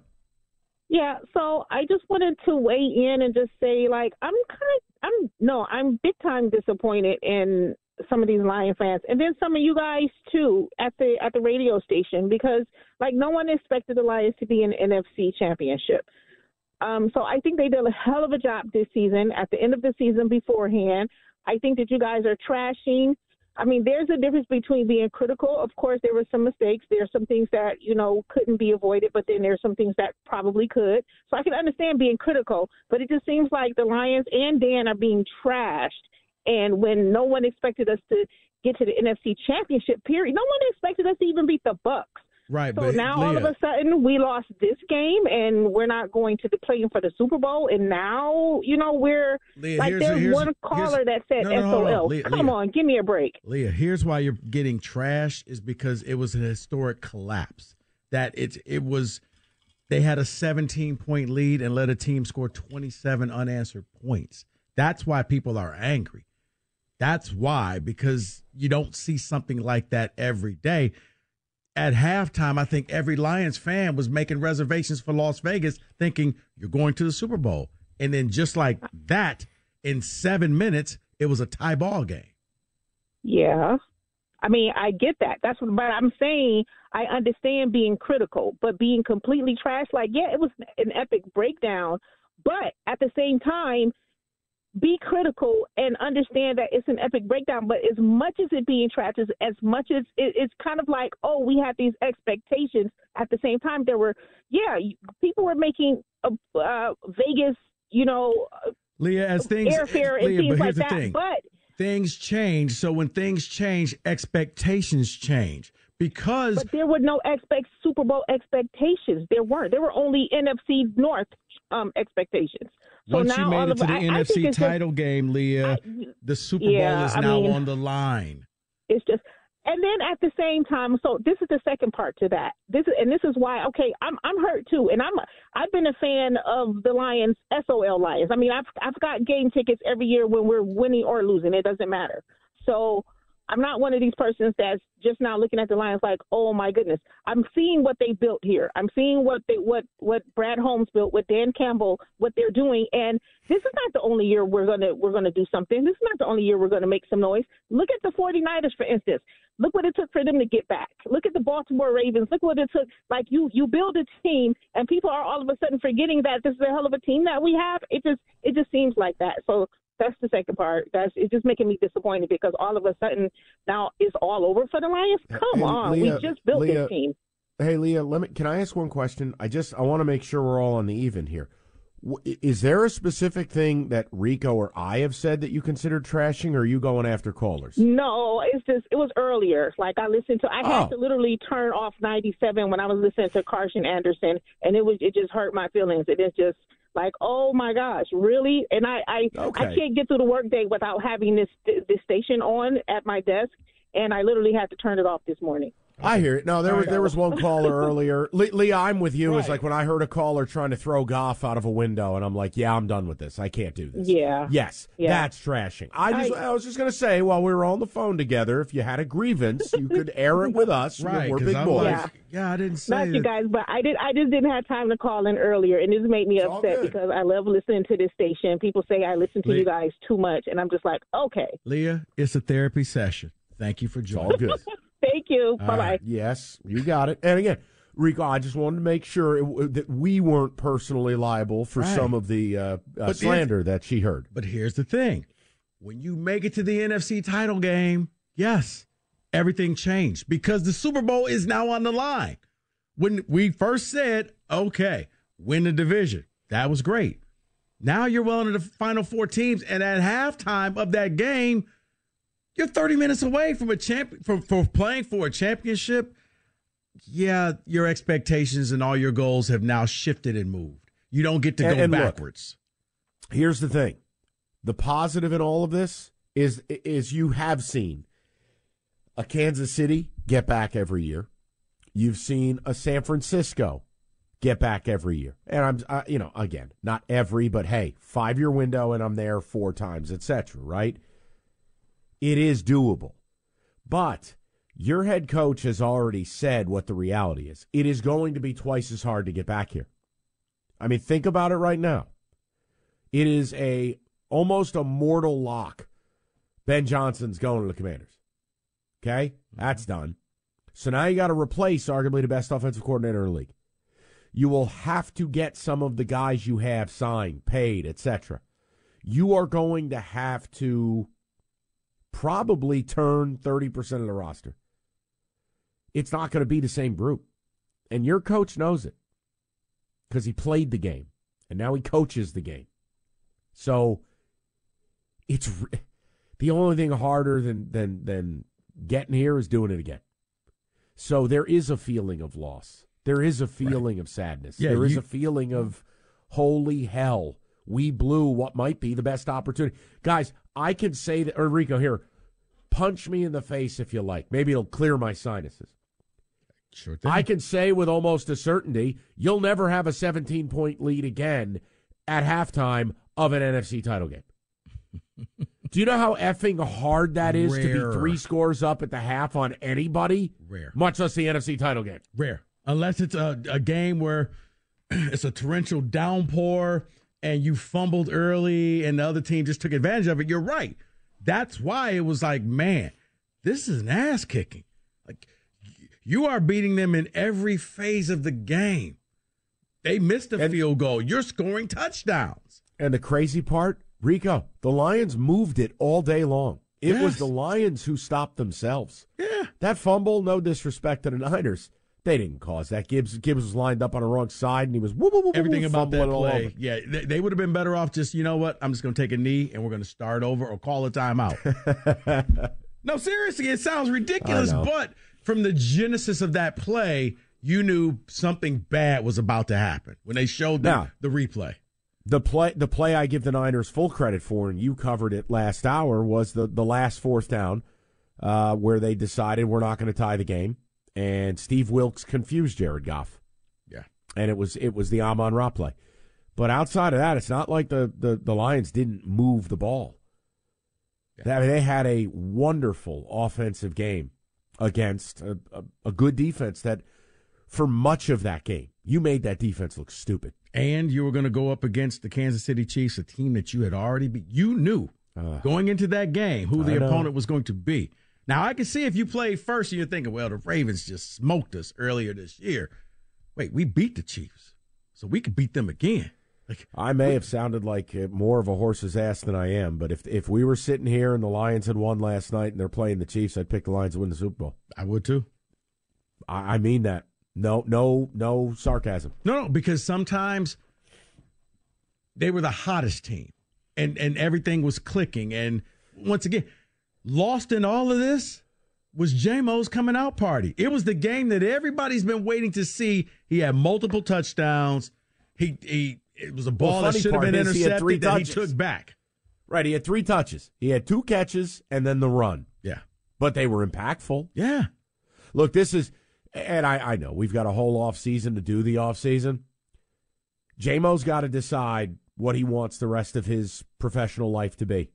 Because this offseason should be no noise, be all about that work. Because he's got an opportunity to be a major, major weapon for this team. Yep. He should be no knocking on the door. I'm Amra. Hey, I'm your new roommate. Yep. Yeah. Where, Where we go, training? I go. Right. When are we practicing? When are we running routes? When am I flying to go see Goff and throw in the off seat? All of it. And you know what? If I'm if I'm St. Brown, bruh, how about this? I'll pay for your rooms. I'll pay for your flights. You're sticking with me. Just show up. I got That's you right. covered. You just show up and put in the work. All right, David told me I'm hot. Definitely not the case today. I do apologize if your listening experience has been hindered by me being sick as a dog, but I couldn't hoe you guys out today. Uh, this is a group therapy day. That was a, I don't know where that thing ranks. All time heartbreak for for Detroit fans. I don't know. I didn't want to do that show today. I'd be pretty comfortable telling you it's top five. I'd be pretty comfortable telling you it would have been easier watching them lose by 50 than for the game to unfold that way. But let me just explain briefly how Rico and I have done business today, and you can take it wherever you want to go. A, Rico and I laid it down. There ain't going to be no Goff slander today. If you blame Jared Goff for that game in any way, shape, or form, you're telling me you don't know anything about football. Go read a book.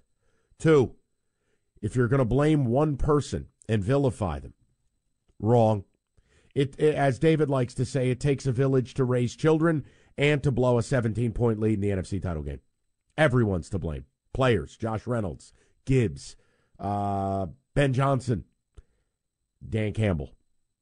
And look, that's the last piece. If you were tuning in today thinking I'm going to throw a chair at the cut, it's not going to happen. A, I accepted a long time ago who he is and what he does. And I told you, I like about 75% of it. But there's a space that he's got to grow into where he understands when to push the button and when not to. Look, your aggressiveness is indeed your biggest weapon. That's why I said he's the most dangerous man in football. Went for it on fourth down against the Rams, got a touchdown to LaPorta. Didn't settle for a field goal. You won that game by one point. Couple fourth downs against the Bucs help you. The issue is not all fourth downs are created the same. And my fear has always been we'd arrive at a point where he would do something like this, and you go, uh oh. Look, I'm not mad about the third quarter. I'm not. I understand why he did it.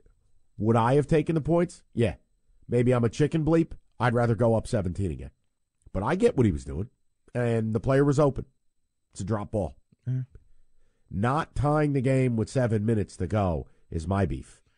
And running it and blowing a timeout that ended the game for all intensive purposes, that's just open malpractice. Now, Rico has a different slant. You had an issue with before halftime. Right. Because before halftime, the Lions were sitting there at the two and a half yard line, 10 seconds to go in the game. I mean, in a half. This is where you could have gone for the kill shot. You had your way with the Niners defense. Couldn't stop you. You hadn't punted the ball. You hadn't kicked anything but extra points. You had the opportunity to go up 28 to 7 going into the half. That would have decimated the team. That would have sent you to Las Vegas. You would be going to the Super Bowl to play the Kansas City Chiefs right now. Dan Campbell, all the gambling that we saw in the second half, unfortunately didn't start at the end of the first half because at the end of the first half, everybody's looking over at him. Coach, the offense is still on the field. You want us to go for this? Dan Campbell did something I really didn't see him do all year. He hesitated, Mike. He stopped. He had to think about it. He's talking to the ref. He, mm, ooh, two and a half. Mm, uh, kick the field goal. Dan, that's where you should have gone for it. Because even if you didn't, it was the fact that you were enforcing your will. That was the opportunity to take the kill shot, be aggressive, and just put the 49ers away. I thought that was a missed opportunity. Now, later on, yeah, now he's chasing after points. You know, I would have probably matched when the Niners kicked the field goal. I would have matched your field goal for my field goal, and we're going to play keep away. I'm going to make sure that we keep this a 17 point lead. But yeah, with seven minutes to go, for God's sakes, tie the game up. Just tie the game up, and the next score wins. But you didn't do that because I'm like, if you miss this and they score, it's almost mathematically impossible that you're going to even get a chance to tie this game. And they didn't. So, some data too, and why Rico and I aren't killing him. Like, I don't think it's fair. Here's some data, and it was a great job by you guys compilating this. So, before last night, the Lions had gone for it on fourth and three or less in plus territory 20 times in 24 opportunities. Almost it was automatic for them, right? Mm-hmm. Converted 17 of the 20. 15 of 18 in the regular season, 2 of 2 in the playoffs. That's dominant. That's why I'm not I'm not sitting here blasting them for the third quarter. Do I think your opinion has to change, your decision making has to change when it's the NFC title game and it's 7 minutes to go and and my house is on fire and I got a chance to tie? I do. Badgley, 77.1% career, 40 to 49 yards. 77% versus what you've done. It is. It's a coin flip. I'm kicking. So one of Campbell's decisions on fourth and two from the San Francisco 28. 7.03 left in the third. This is the passing up, going up 17. ESPN Analytics favored the decision to go for it, giving you a 90.5% chance to win the game as opposed to 90.3 had you kicked the field goal. Just for a moment, think about what I just said. With seven minutes left in the game, you had a 90% chance to win the football game. And didn't. Fourth and three at the San Francisco 30. 7.38 to go. It's a toss up. Very slightly towards going for it, 39% to 38.8. I'm kicking there. But the last one is the one we can all unequivocally agree on. It was malpractice running it on third down and then using one of your timeouts with a minute 30 to go. Mm-hmm. And it was one of the few things that Burkhardt and Olsen actually got right last night, saying now if they don't get the onside kick, the game's over. Mm-hmm. That was inexplicable. Yeah. Because either you pass on that down or if you feel like that run play, you have your kicking team ready to run out there, fire That's drill right. guys. We're not calling a timeout. You're going to scramble out there, kick the field goal. It's a chip shot for you, and we still keep the, the three uh, timeouts. You know, we'll probably have like 42 seconds to go, but we're going to get this ball back and we'll have an opportunity. But yeah, once you did that play and you got stuffed and you called the timeout, it was yeah, it was academic at that point. Enrico, their their inexperience hurt them.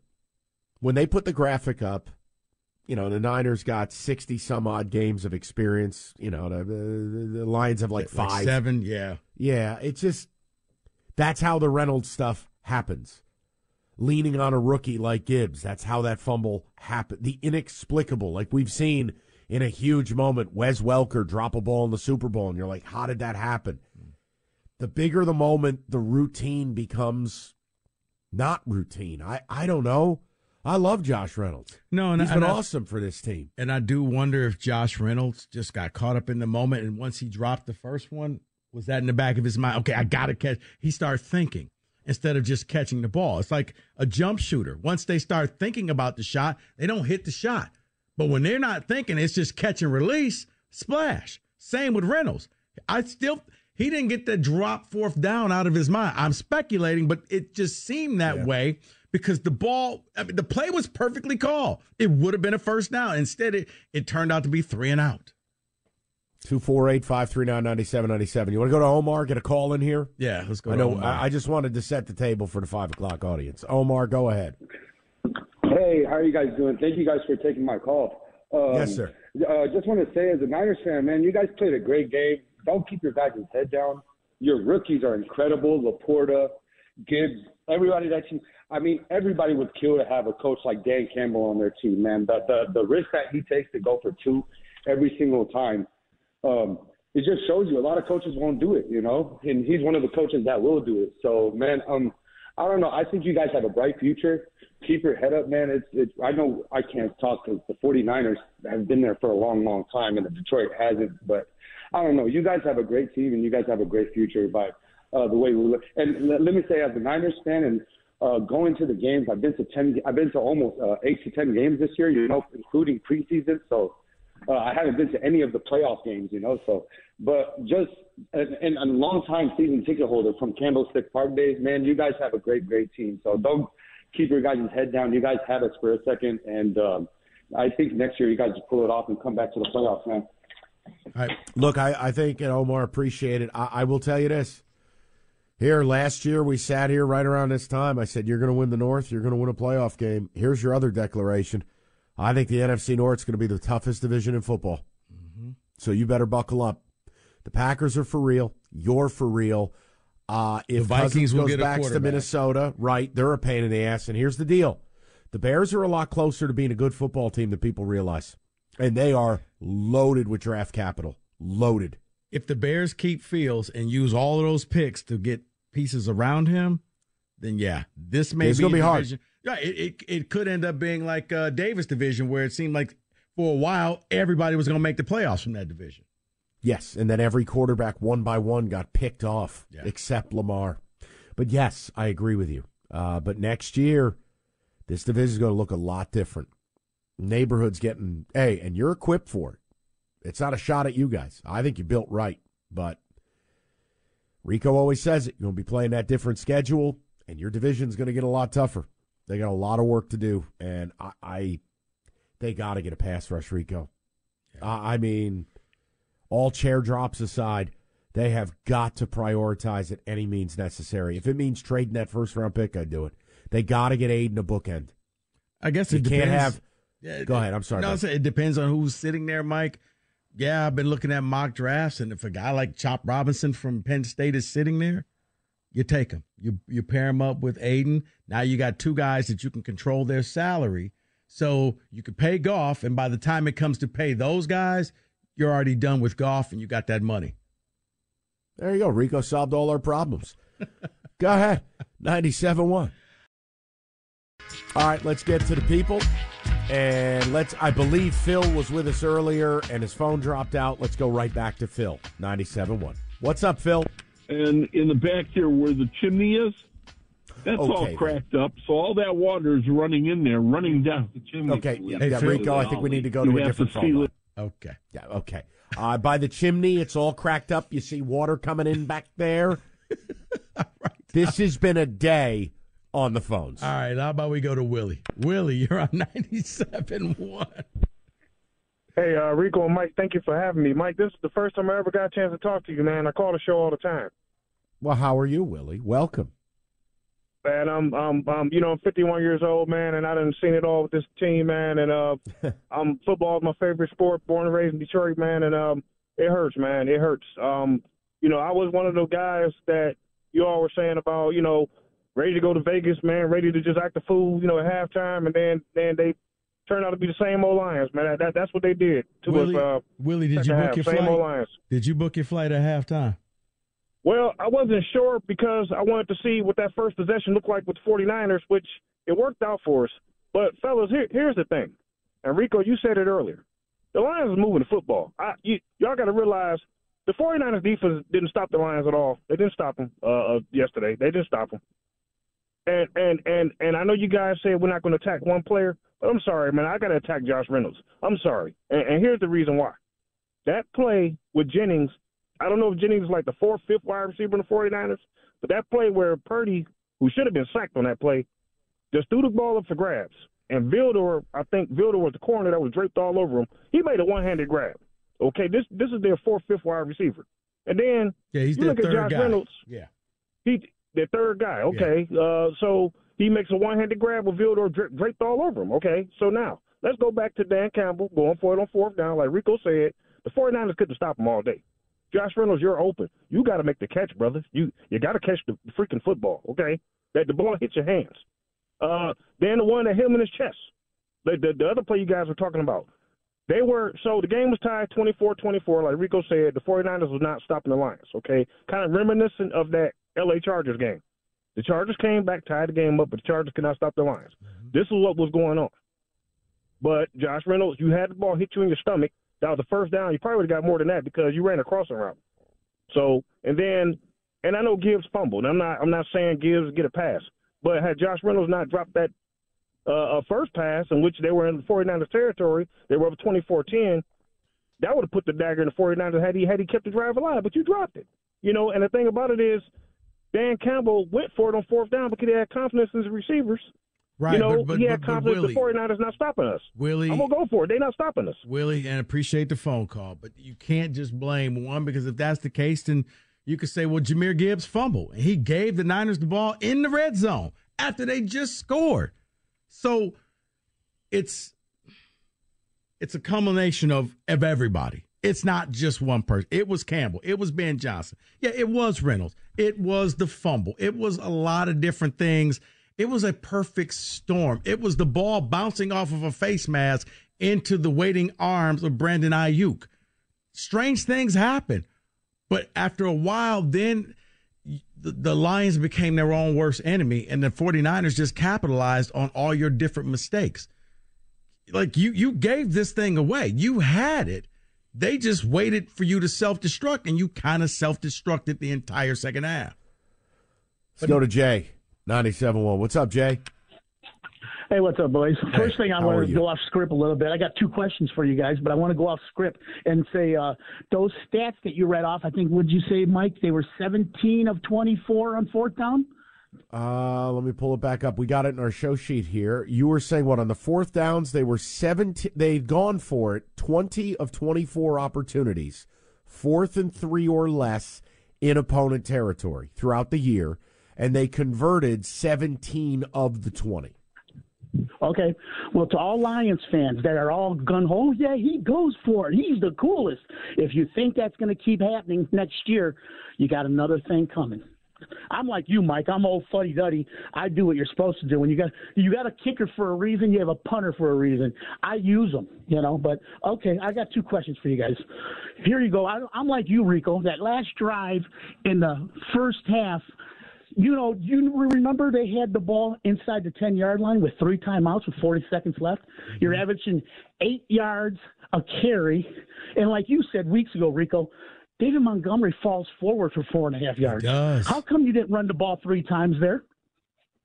I, I, hey Jay, I, I don't know, but I, I, thought that was money in the bank when they got it. Like, Who, here's whose another touchdown. I'm asking.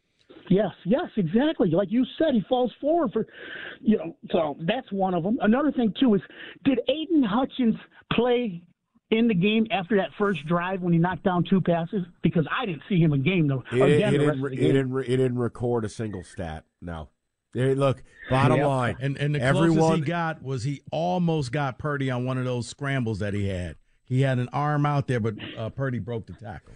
Bottom okay. line is everyone yeah. takes blame, and when you're the face of a franchise no, right. like Aidan is, Aidan, look, they were desperate for Aidan to make a singular play in the second half. He wasn't there. Yeah, yeah, he he did not step up. No, really on on the defense, it was just the aggressiveness that you saw in the first half, everything just kind of went away.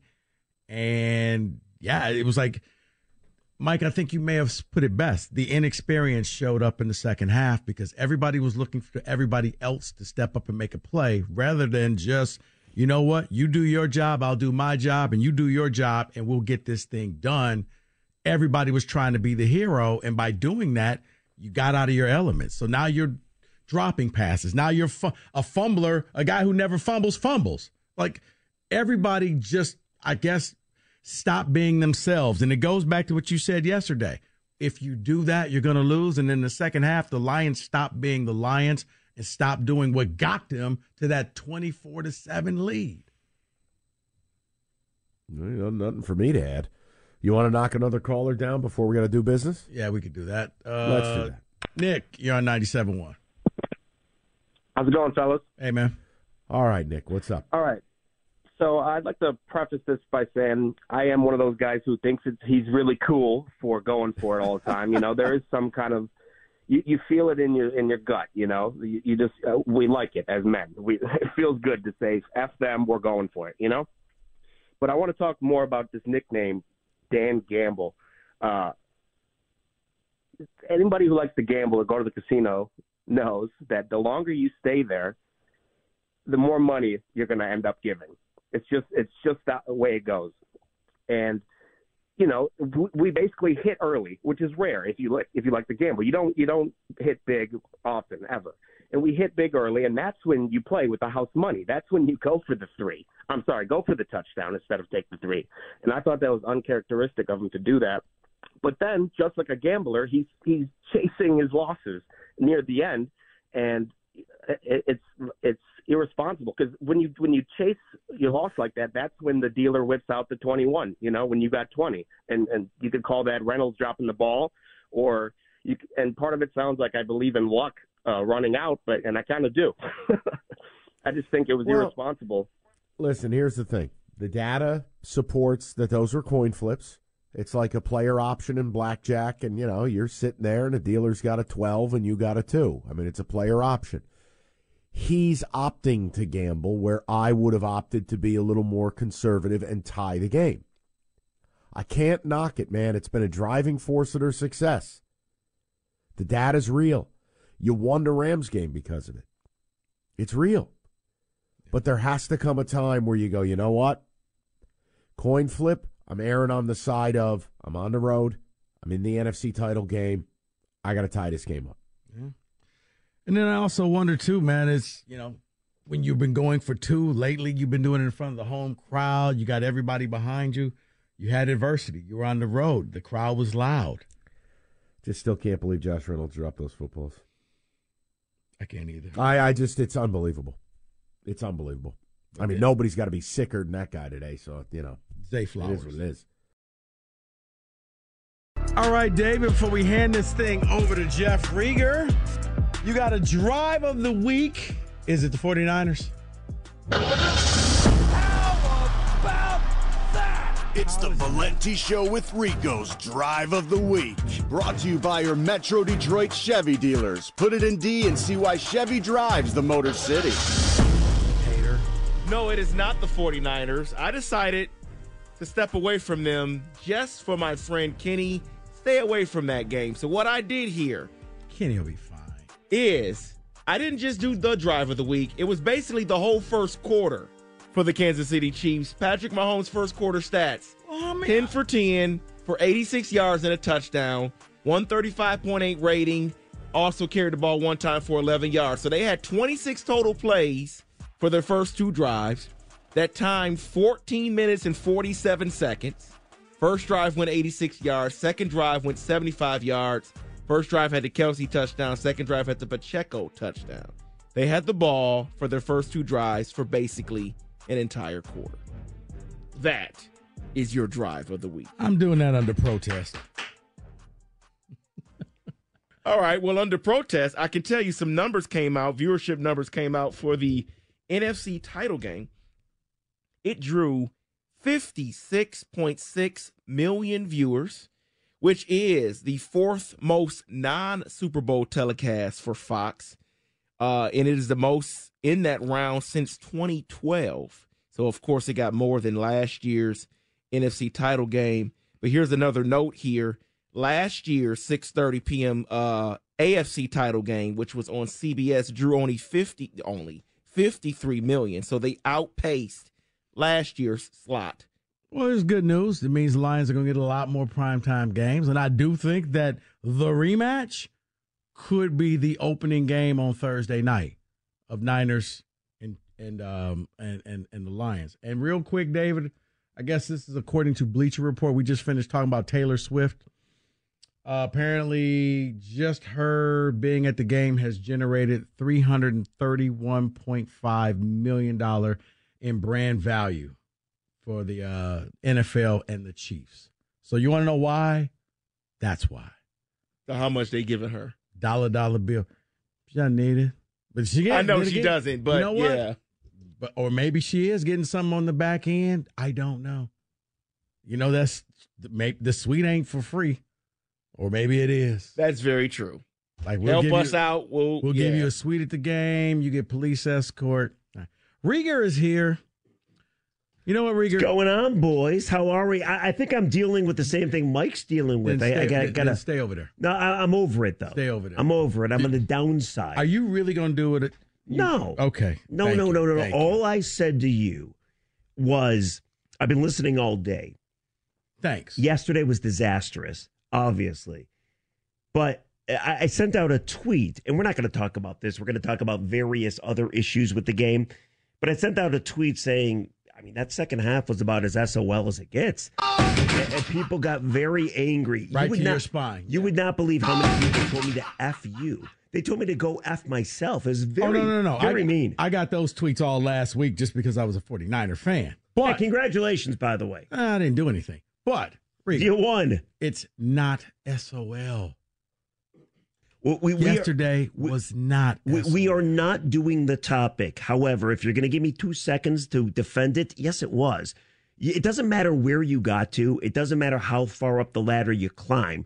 You blew a 17 point lead in the biggest moment of your life, 30 minutes away from the Super Bowl, the biggest dream of any Detroiter. And you blew it with a Black Swan event when the ball goes off Vildor's I'll, face I'll mask. give you the Black Swan Not event. to mention, you blew it with two potential coaching blunders, two drop passes by Josh Reynolds. You got Chase Lucas that can't down a ball on a punt at the one yard line. You got Iffy missing a sack. I mean, it was a colossal failure. It was SOL in the second half. It is what it is.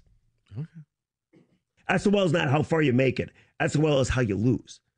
That was like SOL. It was his, his greatest work. But SOL stands for same old lion. And the same old Lions lose. So did they lose that ways. way 32 years ago in the NFC Championship game? 32 years ago, they lost as well. They didn't lose like that. Well, it doesn't matter so then it's not the same because they didn't do this before in the NFC title game. Everybody has their own definition of same old Lions. You can't tell me those 30 minutes of football when you gagged it away, and that's what you did. You choked it away. That to me, that to me is same old Lions. And the shame of it all is you should have won the football game, obviously. And I don't know how you get over it. I don't, because as Rico could tell you, as anybody could tell you, there is no given. There's no guarantee that you get back there next year, the year after that, or the year after that, even though you might have a better team. No, that's that's true. I mean, Buffalo's been waiting just to get there, and you got Josh Allen, a mobile QB that everybody wants the Lions to go out and get. It's going to be difficult. I think that they're going to. The Lions are going to be one of those four to five teams that you can pencil in every year. They'll make the playoffs. It's a safe bet to say. I agree. You could put them with Philly, San Francisco, in the East, you know, Cowboys, in Detroit, and I think Green Bay is probably going to get that same nod. Now, the other teams, you can figure it out, but I think the Lions are good enough, whether it's winning the division or winning the wild card, they're going to be in the playoffs. Now, once you're in, now it's on you. Now, what it appears to be is that the Lions need to get the number one overall seed because they haven't won a road game since 1957 in the playoffs. Right. Against the Niners, ironically enough. You know what gets me, Rico? Here's what gets me. I've been listening all day. You, you know, I'm a big fan of the radio station. I walk my dog, I listen. I go for a run, I listen. Big fan, you know, listen to you and Mike all the time. Here's what gets me Dan Campbell's a great coach. We all admit it. We all love Dan Campbell. We're all big fans. Without Dan Campbell, you're not where you were. What gets me, though, is the amount of people that are trying to make excuses here. It was a complete and utter failure in the last 30 minutes of that football game. Plain and simple. There's no excuses. I also find it funny that we're talking about Michael Badgley, a 45 yard field goal, 47 yard field goal, like they're unmakeable field goals. I can't tell you how many times I've heard, well, you know, if he makes it. That is a chip shot for an NFL kicker. Then you know what? I know I said all this year long. If you're if you don't believe in your kicker that much, get a new kicker. Well, they But- had a new kicker. But you know what I think They got rid of Patterson. I think it's D- Campbell and uh, same with like T.J. Lang and Jon Jansen. They don't respect kickers. So in their world, dude, you just kick a ball. You're not really a part of this team.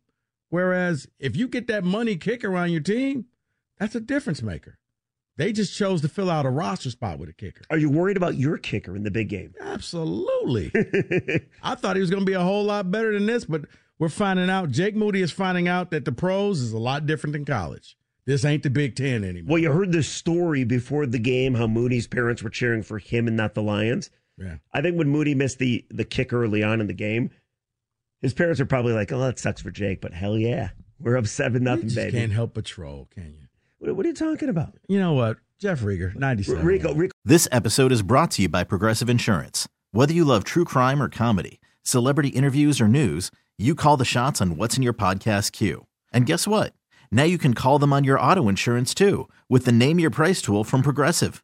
It works just the way it sounds. You tell Progressive how much you want to pay for car insurance, and they'll show you coverage options that fit your budget. Get your quote today at progressive.com to join the over 28 million drivers who trust Progressive. Progressive Casualty Insurance Company and Affiliates. Price and coverage match limited by state law. You could spend the weekend doing the same old whatever, or you could conquer the weekend in the all-new Hyundai Santa Fe. Visit HyundaiUSA.com for more details. Hyundai, there's joy in every journey.